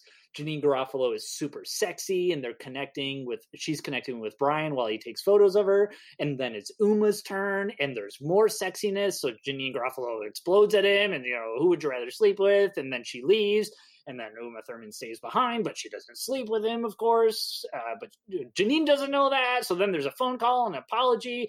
And then right as Uma Thurman says, I miss you, she picks up the phone. Janeane picks up the phone, and it's like, I miss you too. Oh, oh no, she hung up. Like, just call her back. I don't like these I don't this like is, these misconnections that are easily solved. Just call her back. This is what I'm talking about. Why would you give Uma Thurman, why would you give Noelle the grovel yeah. if she's not the hero? Because right. you know how I feel about a good grovel when it comes to a rom com. Someone has made a mistake and now they need to grovel for the heroine's forgiveness. And the person who has to grovel is Noelle. So clearly, this is a love story between Noelle and Abby. Right. Because at no point does Abby grovel to Brian. I mean, she mm. brings him back his coat, but like she doesn't grovel to him it's all about Noelle and Abby. I, I don't even understand. I again, I want to read the original script where she doesn't end up with Brian. Right. I, I wish that it was like Chasing Amy, where they did have a threesome, and then the ladies realized they were really into each other, and it became I don't weird. Even need the threesome, man. You don't just get him out of here. just so, get, just kill Brian. Uh, so I did like the bit though. I completely agree with you. Uma should not be groveling, but I liked her news anchor grovel pitch. Like that was a really sweet moment, and Uma Thurman plays it off really well. So again, I don't agree with the decisions of this movie, but I think Uma and Janeane work with what they've got, and they're very charming and very likable in this movie. So she gives good grovel. Uh, so Brian runs into Donna at the mall, which is not a coincidence. Abby. Or yeah, Brian. Well, Donna quote unquote. Right? Quote unquote, yeah, yeah, yeah. And so he runs into Donna at the mall, and that's not a coincidence. He's definitely stalking her to get to to Uma Abby. And you know, he's like, "Hey, I was calling your name," and she's like, "Oh, department stores." He goes, "Yeah, I get that too." Oh, what a I, I hate this guy. Uh, so he buys a present for Abby. Again, creepy. They walk out of the mall, they go to a pier, they play with a cat, they go to the beach, they have lots in common, they start to spark, they start to talk about what Oh if- yeah, this is the hand scene. yeah, they they start to talk about what you know. Sometimes I have lots in common with the women, but there's no sparks. And sometimes a woman's really beautiful, but I don't like her. And then this is like this is this might be the most dumbest scene in the movie. Uh, Janeane Garofalo goes, "I want you to tell me," or she goes, "I want you to tell me what that you want me for who I am." Right? She basically lays it out there and says, "Hey." We have developed this strong connection what about us is the subtext of what she's saying and brian's response is you gonna eat that like why does she like this guy he's an oblivious jerk a-hole i don't i don't Because get it. his blurry photos are very deep. So then they somehow again are on the beach and there's a sunset and he gives her a coat and then he molests her and treats her like a baby and dresses her and it's so creepy She's like, I can do it. He's like, No, your hands are too cold and frigid. I dress you for you. Let me get your buttons for you. And it's it is awful. It's oh so bad. This movie just gets worse and worse uh, in terms of his I wish character. that Uma Thurman had done that to her instead. And then yeah, it's like the gif of you ever see the gif of uh, Elizabeth Olsen giving Aubrey Plaza her scarf, and it's like this cute little moment. And No. I'll show it to you. Like that's what the movie should have been. Aubrey Plaza has some big lesbian energy too. oh yeah, uh, there's a whole meme culture about those two actresses together. They're they're very It's cute together. News to me. Uh, you have a rabbit hole to go down once this is over. Uh, so then he's looking at her, closing her eyes, and I liked her little bit about it's a religious thing, but also, why are you looking at her eyes? So creepy. So then there's the he's feeling her. Okay, Ugh. this actually makes him more of a creep because if he thinks that Uma Thurman is Abby and he's doing all of this stuff with her friend, yeah. that makes him a huge creep because Huge he's hitting creep. on both of them. And then yeah, and then he says they're having a great time. Another super romantic, just like the the phone sex scene was great. This this sunset scene in theory is very romantic and sweet, but then he goes, I miss her face. Uma Thurman's face. Again, completely oblivious. Why does she like this guy? This is she should just leave him. She just needs to leave him. So then Uma Thurman is a very good friend because she confronts him and says, Listen, you need to make a list of all the things you like about me and then show up at my house. So he does just that. He makes a list of all the things he likes about quote unquote Abby. He shows up at her house and then and then it, the the big list scene just becomes really pushy because he barges his way into the apartment. He's talking to Uma Thurman in theory through the door, and then before he gives his big romantic pitch to Uma Thurman, he goes, "Hey Janeane, come over here. Uh, I'm going to run this by you first. Like, dude, read the room. Don't run your romantic pitch to the best friend while the lady is in the next room." And so then he he's again totally oblivious. He gives the speech and then she goes, "You forgot beautiful." And he and then he goes, "I don't like her for her looks." Yes, you do. Multiple times in the movie. He listed a said, bunch yes, of times. the first two things you mentioned was I like the way you walk and I like your eyes. Those are the two physical things about her. And then she's like, and then Janeane just looks so stupid because she's like, no, but four and five were good. Like, ugh. So then, you know, he says, like, hey, you know, when you like someone, eh, their appearance can change. Someone pretty can become more unlikable. Someone not pretty becomes more likable. And she is very likable. And then he goes, while they're having this very whispery, intimate conversation about those two, he immediately turns the attention on Uma and goes, oh, she hasn't even said a word. Like, first of all, you're not talking loud enough for her to hear you in the bath. And second of all, you're talking to the best friend now. Don't change the conversation. Oh, this guy drives me nuts. So I like I like her little bit though about like playing in the sh- in the bath, and she's like, "Just get rid of him." Oh, if that's what you want. Like again, bad stuff is happening all through this movie, but there's there's tiny little moments that are legitimately good. Um, and so then yeah. So then uh, the the the the cat is out of the bag. He turns around, or no, he sees the flyer. He realizes Donna is Abby. He turns around. He says, "It was you." Like, yes, it was you. Jesus Christ. And then Uma Thurman says hi, and then it's like, oh, it was all a joke. And Janeane's like, no, it wasn't a joke. That's just digging us deeper into the hole. And then he's mumbling and he's bumbling, and uh, uh, and so basically he dumps her, and you know he says, "You're just dumb and beautiful, and you're smart." And mm, he doesn't say ugly, but that's kind of implied. And then well, that's Roy called her an ugly bitch earlier. So yeah, and then she runs after him. Why does she run after him? Oh my god! So then Noelle and Abby are on the beach, and this is the best thing of the movie where yeah, where, where Abby gives her the piece of paper and says, I, I, even though we've been through all this craziness, I still like you, and I think you should give the shot at the radio station a job.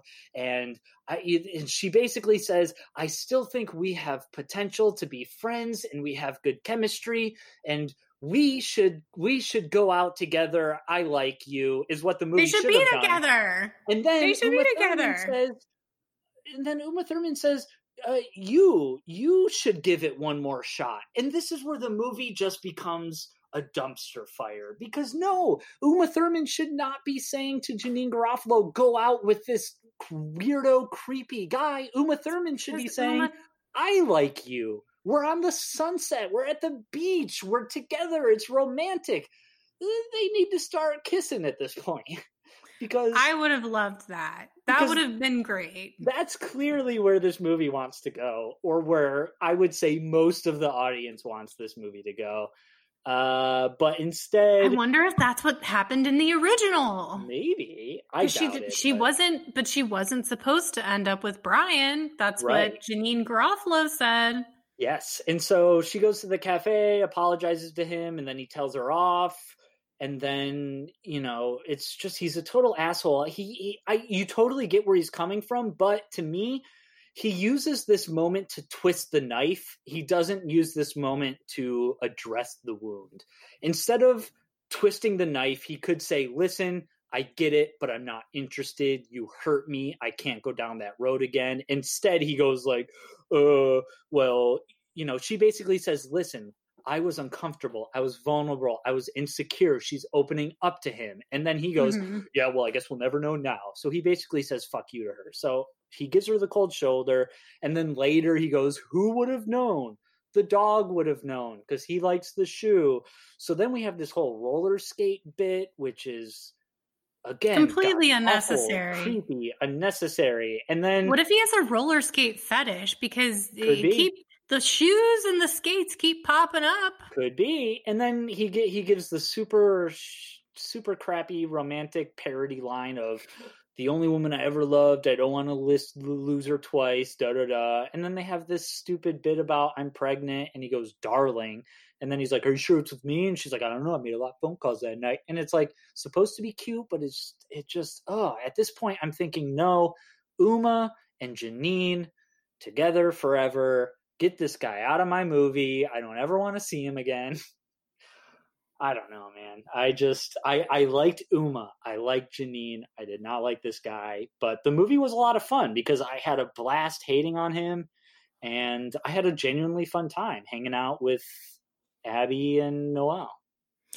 Right. Again, I just it's so clear that they were the real romance and I I just it makes me mad. Like, and you see it even in the story beats because Brian sends a picture of his dog. It's very narcissistic. Yes. You know what Noelle does? Noelle goes out and buys a new um what am I? She buys a new violin bow, yeah. and when it, because I my partner is a when violinist. Researched she that what about to say? She well, yeah, that's what I was. Bows. That's what I was going to say. First of all, it's very unrealistic in movies for a violinist to use their bow as a weapon. But then immediately they reference that in the next scene because Uma says, I know bows are really, really expensive. Yeah. And I know that him breaking your bow was a huge deal. It which was great. which I mean, uh, holy shit! And she and she got her not a inexpensive go bow. She got a good bow. She got a Toyota. She got a Not Toyota. great, not bad. And she says, "I'll get you a Mercedes boat sometime down the future." I mean, Oh, like, what the hell is she going to get her a Stradivarius at some mm-hmm. point? Because it, it's just, I mean, the thoughtfulness that went into this, her groveling, the fact that she straight up says, "I'd fuck you," and it's Yeah. not a cutesy. You know, the way that girls talk to each other and sometimes like, oh, you're so hot. He, he. right. No, it was completely uh, straight, no pun intended. Um, she she just said that. So I I just I don't understand why would you give noelle all these good moments and also give um uh what is it Abby moments where she acts heroically in Noelle's defense if they're not meant to be together. I I know that we're going. I know that we spent a lot of time on the. Oh, yeah, the we did. for this. But the one thing I will say to wrap up my thoughts on this are: I recently, during my last anime binge, I watched this movie called Jin-Roh: The Wolf Brigade, which is about Japanese spies, and I thought it was about werewolves, but it's completely not. Uh, there's zero. It was about werewolves too. Yeah, there's zero werewolves in the movie. The Wolf Brigade is the name of the secret ops agency, whatever. And so eh, I just I felt so weird because the whole time I was thinking this movie's not bad, but one of the things we talked about in our anime episode was why were these movies animated? And you can go back to listen to that episode to hear why we talked about what anime does well over live action and why those two movies specifically worked as animes. The whole time I kept thinking, why is Jin-Roh an anime? And then I found out on Wikipedia that Jin-Roh the Wolf Brigade is the third in a loosely connected trilogy, and the first two were live action. And I was like, oh, that makes sense. And the whole time I was watching this movie, I was thinking, this was probably a really good script, and it fell apart once once producers or once Hollywood got a hold of it and it became a rom instead of becoming an indie rom-com it became a rom-com TM and I'm sure the script was good because there's lots of likable things in this movie. I don't know if they end up together at the end uh, Janeane and Uma but yes I when I read that on Wikipedia that Janeane said it was a totally different vibe and they didn't end up together in the end I thought wow that makes 100% sense because I think through our discussion, you can see this movie has a lot going for it, but something got lost in translation. I think I couldn't have put it better myself. So I have to ask, although I already suspect the answer, who would you kill from this movie? Yeah, Brian, I think I've said it before. A lot of the movies that I end up ultimately coming out negative on are movies where the main lead romantic role is the one that I would like to kill. Or when it's extremely whimsical. Well, I, I would like to kill Amelie. That's Oh, oh, wait, that that applies. That Right. tracks.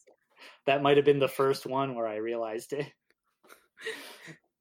um, yeah, so I don't know. I I thought that this movie really leaned itself well. I, I, while Madison and Marissa had good rom com vibes in a horror movie, I thought the romantic relationship had a lot of good horror vibes in this rom com.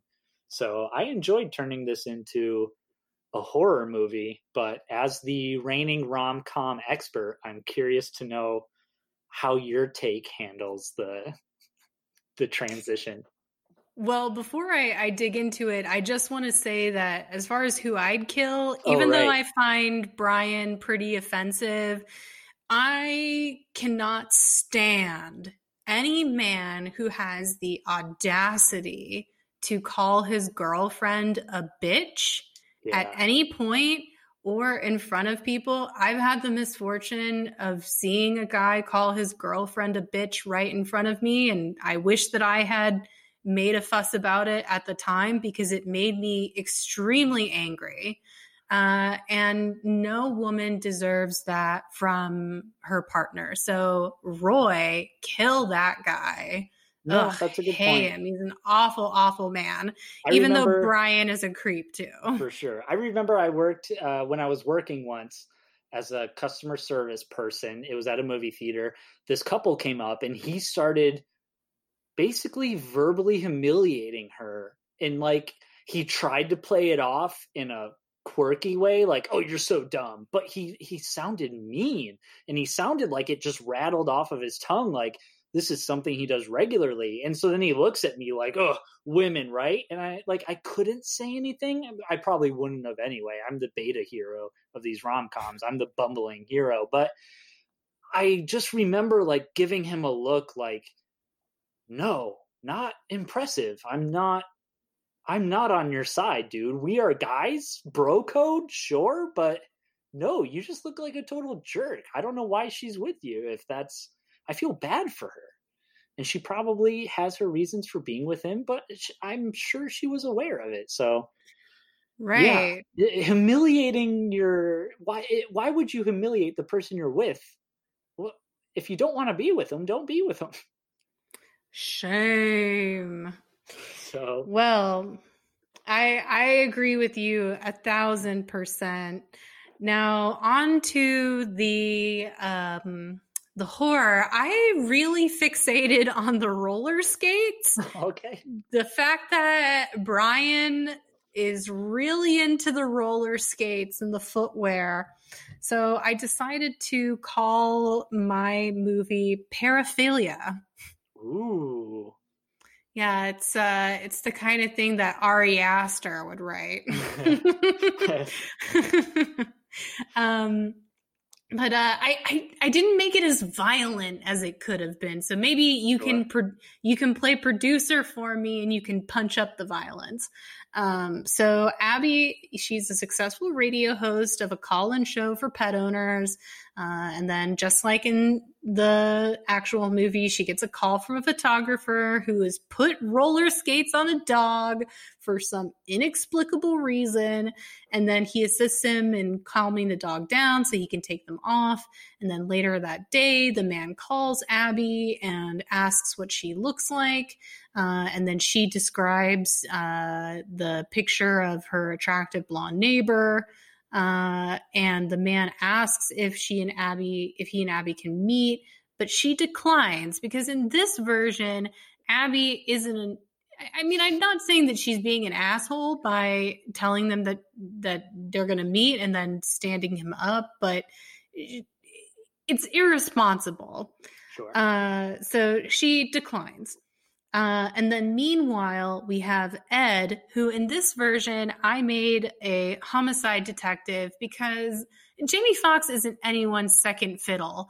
I mean, it's it's criminal to just as it was criminal to me that Justina Machado is just the serial killer's wife in the call. It's criminal to me that Jamie Foxx is just the best friend in this movie when he can act circles around Brian.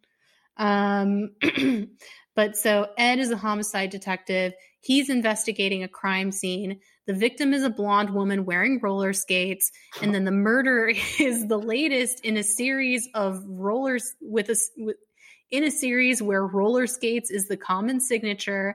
And of course, um, at this point, we'd have a scene where Ed meets with the expert, a profiler, who describes the perp's paraphilia for roller skates.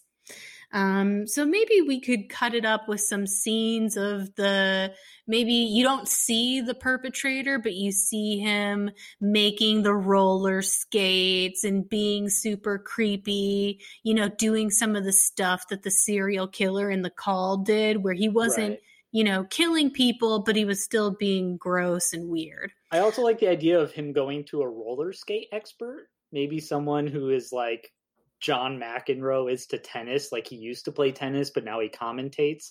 I Well, mean, derby girls, you know, roller derby girls, Right. it's an extreme sport and they're really tough. yeah, so I- maybe him going to a skate store and dealing Right. with these roller girl punks, I, I think that would be really fun. Um, and then on the on the flip side, a story, Abby, she goes to her apartment. She sees her neighbor Noelle fighting with her abusive boyfriend Roy. Abby decides to break it up, and then Roy breaks her violin bow. I, I kept this scene because in my movie, Noelle and Abby's chemistry is not subtext. Um, so Noelle kind of falls for Abby at this point, and they become friendly. Uh, and Noelle gives Abby a bouquet of flowers uh, that was addressed to her, but that was on her doorstep by mistake. Uh, and then Abby also tells Noelle about the caller and admits that she described Noelle, but she also admits to Noelle that she has Noelle's picture in her cubicle. How do you explain this, Abby? It's not like you just saw your neighbor in the article. You took that picture out and you posted it on your cubicle so you could look at it all the time. That's not friendship. Mhm. Uh, this is something more.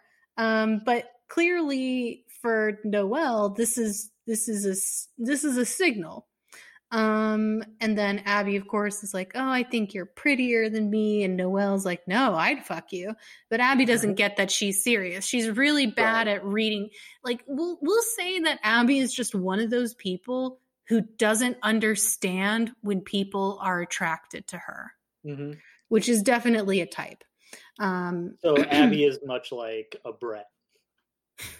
Oh, so that's your problem too. You don't know that when people are attracted to you until they're literally saying, "I'm attracted to you." A hundred percent. A hundred percent. I think that's fair. I'm I'm a pretty similar type, but it's even if I suspect, I'm just too nervous to act, and then I disarm people with my kindness. Um, but the next day, Noelle goes to the studio with a new violin bow, just like she did before, and the ladies bond. And then, unseen, a figure watches Noelle. Uh, and then that night, Abby gets a call from the photographer asking if she liked the flowers. And of course, Abby's thinking this guy's being really presumptuous, but maybe he's really flirty too. And they get a banter going and they end up talking all night and she has phone sex with him. Meanwhile, Roy breaks up with Noelle because he finds a pair of roller skates with the note, wear these on her doorstep and assumes that it's some other guy. Um, and then Noelle knows that the skates are clearly for Abby um, and that they're probably from the caller. Uh, however, when Abby admits about the phone sex, Noelle gets jealous and decides to keep the skates. So again, we see the perspective of the stalker peeping in on Noelle and taking photos with a zoom lens. a Shira classic. Um, and then Abby tells Noelle that she's decided she wants to meet Brian, um, but Noelle does not like this at all. Um, and she tries to convince Abby not to go through with it by getting her drunk and watching her eat cake uh, because Noelle doesn't eat anything. Uh, and then at one point, Abby finally gets Noelle to eat cake, and then they share a kiss. But then Abby is confused, uh, and Noelle confesses that she likes her, but that she gets it if she needs to see Brian to make a choice. You know, she doesn't know who she really likes. So Noelle does not trust the situation, and that's when our A story meets our B story, and she calls up her friend Ed, the homicide detective. Mm. I think that there could be a more elegant way to join our stories. Like maybe Ed finds his way to the radio station through another means, or he sees that the skate shop delivered roller skates to Noelle and he goes to Noelle's residence to question her. Um, but maybe maybe she's reading stuff on the radio and then there's a breaking news and she has to read a tidbit about a, a new murder or something and then it says if you have any information call this police detective and she's thinking i should call him Right. So it, something, it, yeah. It, it there's a more elegant solution than just making Ed and Noelle friends. But when I was writing this, mm-hmm. uh, I just I was like, yeah, whatever. They're friends. Um, but yeah, clearly, uh, clearly, I would be more sophisticated than this. Um, but so Noelle starts to describe the situation, and Brian call about how Brian called in, and then Ed is like, Bro? back up. Did you say roller skates? Uh, and he tells her about the roller skate killings. Noelle shows him the roller skate she hid from Abby. The materials match or something like that. Uh, and then Noelle and Ed race to catch up with Abby, meeting with Brian so they can save her. They go to Brian's apartment, but they only find Brian's creepy assistant there. Uh, and then they find Brian at a shoot on location, but then there's no Abby. And it mm. turns out that Brian has no idea what they're talking about. That's right. Not only did Abby pretend that she looked like Noelle, there was a double catfish and Brian's creepy assistant pretended to be him. So they realized at that moment that they had already talked to the killer, you know, but now they have to go back. Um, and at this point, maybe they find the murder bunker similar to the call where um, nobody's in the apartment, but then they open the hatch and there's the basement and they see Abby struggling with him as he's trying to put roller skates on her and they save the day and Abby skates into Noelle's arms and hugs her and the the killer is caught. Very nice. Um yeah, I think Oh boy, I think our movies are going to be kind of similar in a lot of ways, but my movie oh boy, my movie goes into some crazy territory. I like Crazy Town. All right, um, let's hear it. Yours does have a sort of giallo esque, you know, stalker hiding out, a, a stalker with uh, a, a, a mystery stalker with a very specific kind of mo is is very giallo. So he loves roller skates. And yeah. I actually was going to make the killer Brian, but then at the last minute I thought, well, of course you have to have a reversal. Well, we might we might see a little bit of that going on here. Um so in in my uh, other movie I made the characters older, but in this movie I'm going to make them younger because my very Ooh. Mm-hmm. thought was if you're going to catfish someone, you're going to probably do it on an app, like a Tinder type thing. So I have Abby, Abby who's very motivated, very busy. She's in college. She's she's in a sorority, so she stays in a room with her sister, who is Noelle, who is more of the fun and flirty type. Noelle is kind of an airhead, but she's not like an airhead airhead. She's just out to have a lot of fun because she comes from a super rich family. So she already has a job post college she doesn't need to get good grades. She doesn't she's just there to party before she goes off and has a, a real job that's already kind of a cakewalk. So um, so i kind of want to make noelle unlikable but not a total scumbag uh, and so one day while Abby is getting ready, also there might be a little bit of serial killer stuff going on in the background, like a news report. Maybe the third girl has gone missing or something. And so they they caution college age girls to not meet up with strangers and stuff like that. And so then one day while Abby is getting ready, she's all over the place. She's in the bathroom, she's over in the closet, she changes her hairstyle, so she changes her clothes or something to just keep her going back and forth and very frantic. Maybe she's got an interview or something very soon. And while she's doing that, the phone dings on her bed and Noelle is right there. And so she checks the phone and it's a message on Tinder. And then Abby says, I thought I deleted Tinder. I got rid of it because there's a serial killer on the loose, so I'm not meeting up with any strange men anytime soon. And Noelle is like, Ooh, Tinder, I'm going to flirt with him. And Abby's like, No, just blow him off and tell him I'm not interested. However, Noelle flirts with him and leaves him sexy messages and stuff like that. Ooh. Ooh. And so then Abby takes the phone in a snatch or whatever she goes she she grabs the phone quickly, runs out of the house. Maybe she goes to the station, does her show, does her interview, whatever.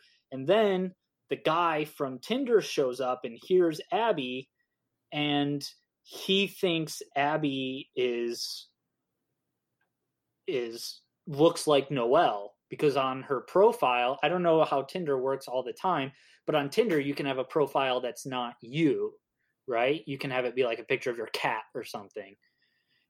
Right? Or maybe I, she, I have no idea. I don't know. Maybe there's like a group photo and, and Abby's in the group photo, but Noelle took a picture of herself to send to this Tinder guy because Noelle's just goofing around. So then the man shows up and he's oh, and also Noelle is blonde, Abby is brunette.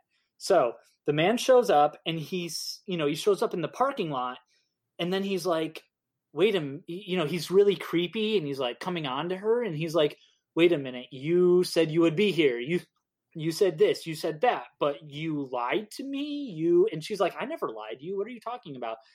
And then she puts two plus two together. She goes, Oh, you must have been thinking about my friend Noelle.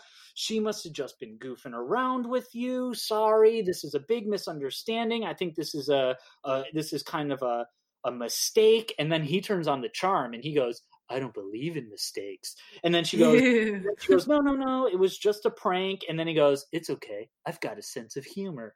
And so then it's like, ooh, they start to connect and there's a real spark. So she invites him out. She's like, listen, I'm really busy, but I've got to go you know she she's got to do something but she's like i got to go study why don't you come with me and we can grab a coffee and just chill or you know we can talk for a bit but then i got to go so she goes they go to a coffee place they get a drink they chill they start to connect it's very sexy it's very flirty it's very fun and they end up spending the whole night together and maybe they go on a long walk they come back to her house and she's like no no no no no i shouldn't let you in the house this is a bad idea.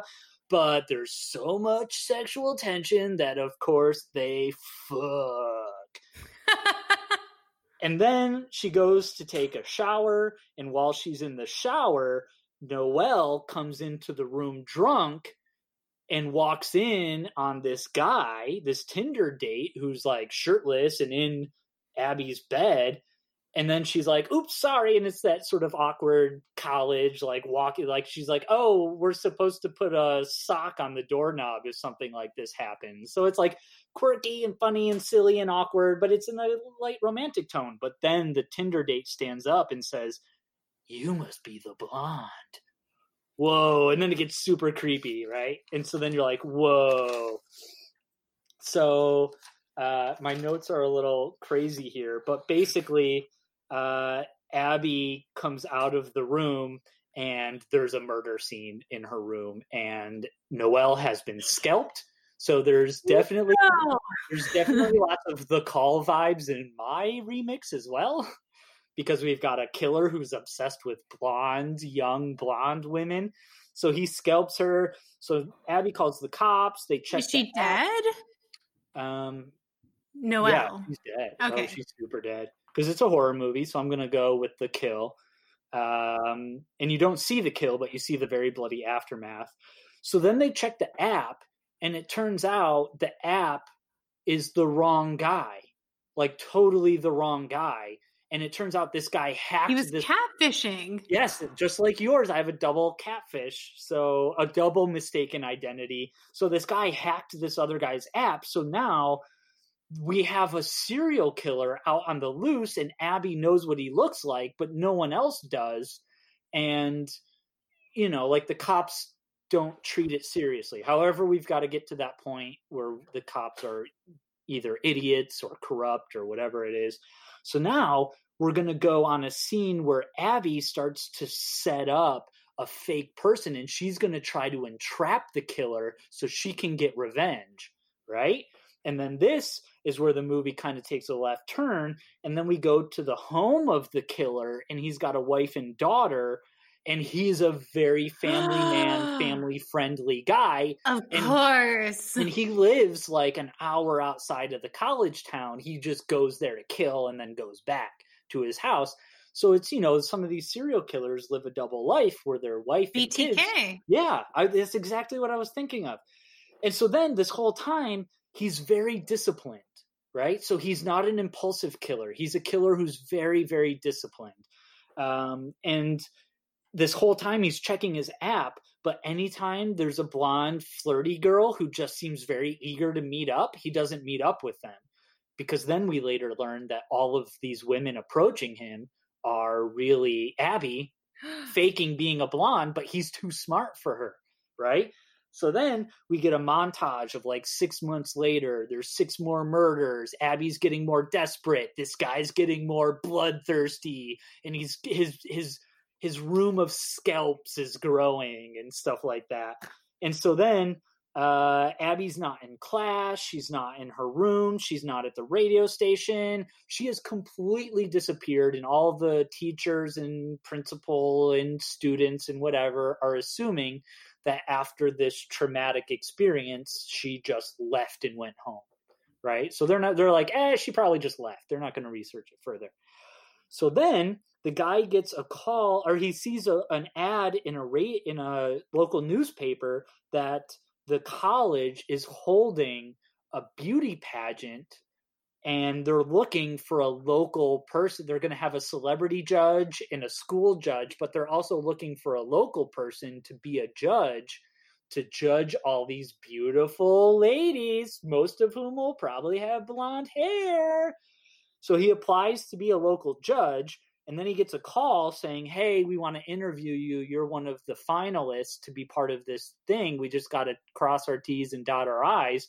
So he goes to meet up uh, at some business office and he's in the interview with this nice young lady and she's very charming and he's very smooth and very funny and they start to flirt and she's like oh you know i've got a couple other applicants but pretty much uh, i'm going to pick you uh, let me go get some of the paperwork so we can get it started. Just don't tell anyone I've made my final decision yet. And he's like, Of course. So he's very suave.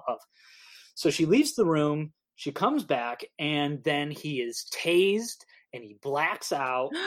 and then we wake up in the basement and it's Abby with the guy like chained to a thing or something. And it turns out she used her sorority sisters and her sorority connections to put she on this fake pageant. him. Yeah, she put on this fake pageant, and the guy who or the lady who interviewed him was just one of her sisters and stuff like that. And then this is where the movie I I run out of gas because this is where I just go into crazy territory. And my thinking is the way he scalps women is because the, the reason why is like he's so afraid of being scalped and cut open with a knife that it turns him on to have that control over other people. So as a result, in the basement, Abby skins him alive and then he's like the end of martyrs where he's or like um Hellraiser, Hellraiser 2, where he's like skinless, but he's still a monster and, you know, kind of Texas Chainsaw 2 vibes. Gotta um, love all of those. And so then he pulls his hand out of his shackle because now he doesn't have the skin to whatever. And then him and Abby have a fight and then she runs upstairs and he runs upstairs and then it's like there's some party maybe it's his daughter's birthday party or something but he runs out into the party this completely disgusting gross man who's totally skinless and then they're all like what? And they all freak out and panic and then him and abby continue to fight and she kills him and that's the end I think that's awesome. I especially like the idea of him coming out into the scene of a birthday party. Right. And having some gags around. Maybe he scares the pony or the yeah. clown makes a face or you know, you could you could do all sorts of crazy stuff. Yeah. So um I definitely put more details into the horror movie cuz it was fun to do like the double reverse mistaken identity. Um, yeah, I thought that was pretty obvious that that was going to be the most fun route, so I'm not surprised yours also included that. Yeah, why not? Why Why, not? not? have have double the fun? I mean, Yeah. I I I feel strongly that you don't need to Cyrano and false identity in the same movie, but false identity on top of false identity is a ton of fun. I completely agree. So, what do you got for us in terms of love bites? Uh, do you want to do the pluggy plugs first? Oh yeah, let's let's let's keep house before we give you our sweet sweet recommendations.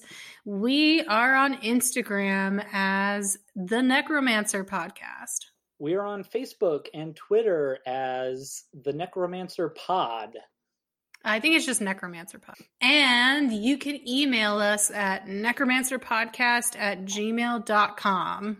Yeah, feel free to leave reviews, to leave recommendations, to do all that stuff that increases visibility. Yes, people. if you if you don't remember this movie, then you can re-remember it with us. Uh all right. Shall we shall we recommend some love bites? Uh, yes, definitely. I forgot what my love bite is. Do you want to go first? Oh, okay, I'll go first then. Sure. So, in classic me fashion, I've got a couple. Uh, the first one is in line with our theme. Uh, I think one of the best comedies about dogs ever made is a little movie called Best in Show. Oh, yeah. It is a mockumentary that follows people competing in a Westminster dog show type competition. Uh, and it is hilarious. Catherine O'Hara's in it. Um, Eugene Levy is in it. Uh, it. It is an unforgettable, hilarious film about dogs. And if you haven't seen it, watch it. If you've seen it, watch it again. It holds up. Uh, and then my second uh, recommendation is specifically for my female anime fans. Now, I know I complained in the anime episode about gatekeeping, and that is exactly what I'm doing with this recommendation.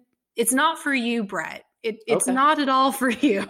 But uh, I watched this anime called um, My Next Life as a Villainess, and I loved it. I thought it Hmm. was hilarious. And I thought, much like how you say, uh, Rango has a, a hyper specific audience in mind. What's up with you and Rango? Why are you always bringing up Rango? You're every episode. Cheers talking about Rango. Hashtag Rango conspiracy. there is a Rango conspiracy, and it was started by Brett. Um, yeah, we but had a whole movie about a lizard, and never once did I mention Rango. I thought I, I had to remember to do it, but then I forgot. you held it in. You I did. you held you were very graceful under pressure. but I feel like this show was created specifically for me. So right now in anime, a, a really popular setup is uh, what they call I'm probably going to pronounce this wrong, but isekai, where the main character dies and then they're reborn in another world.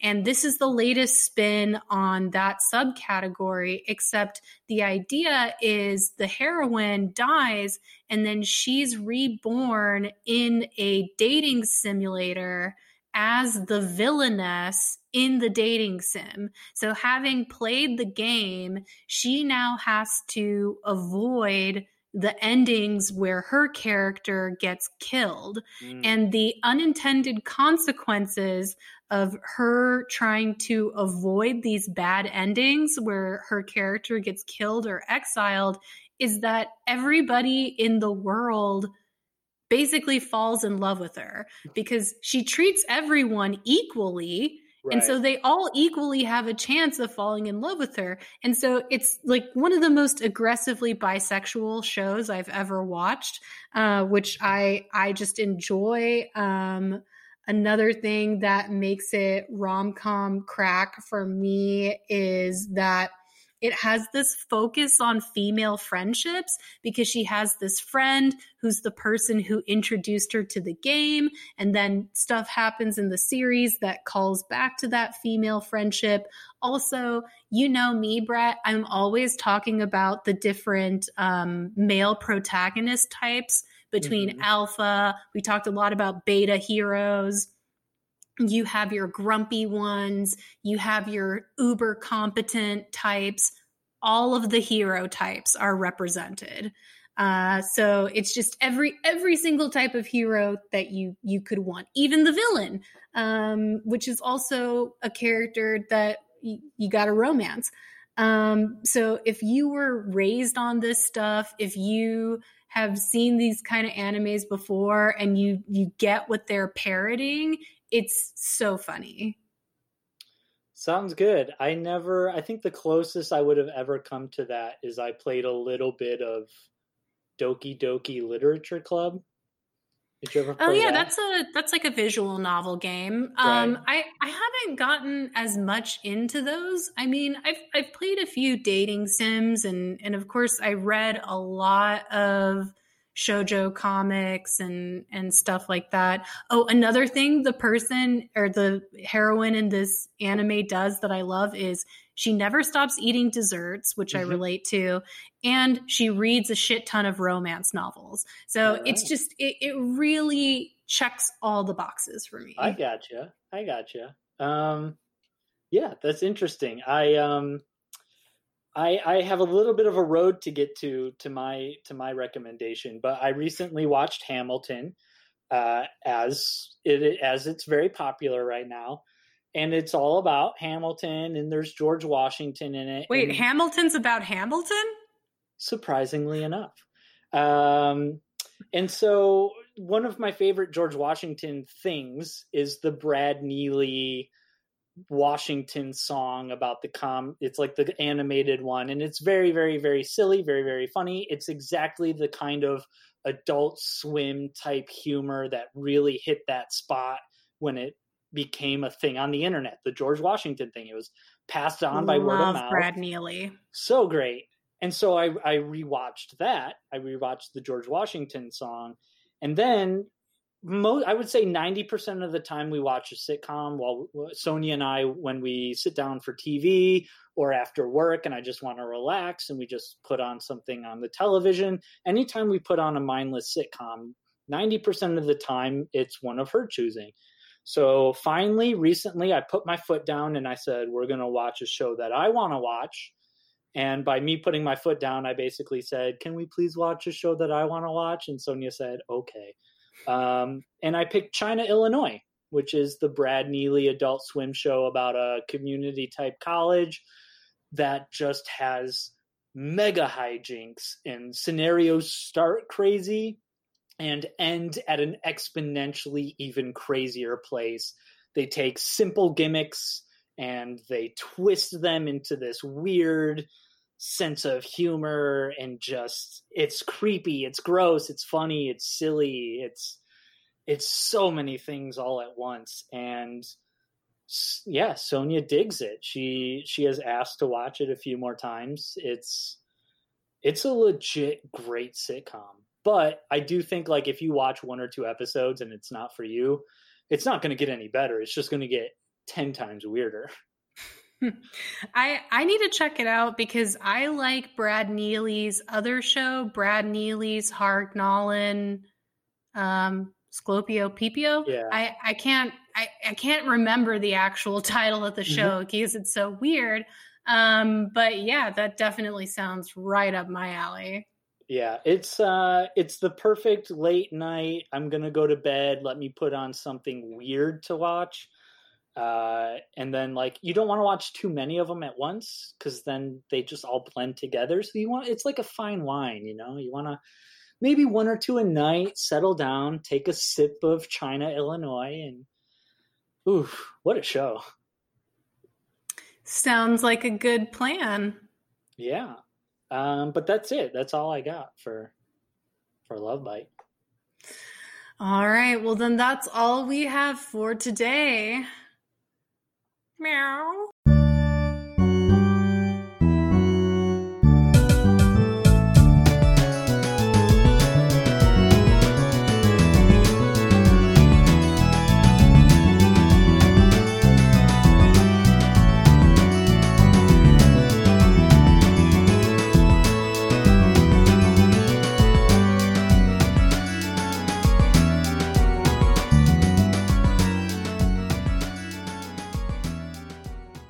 Necromancer is produced by Brett Dorman and Shira Moore. The theme song is Symphonia 3 by Kevin MacLeod on the album Oddities.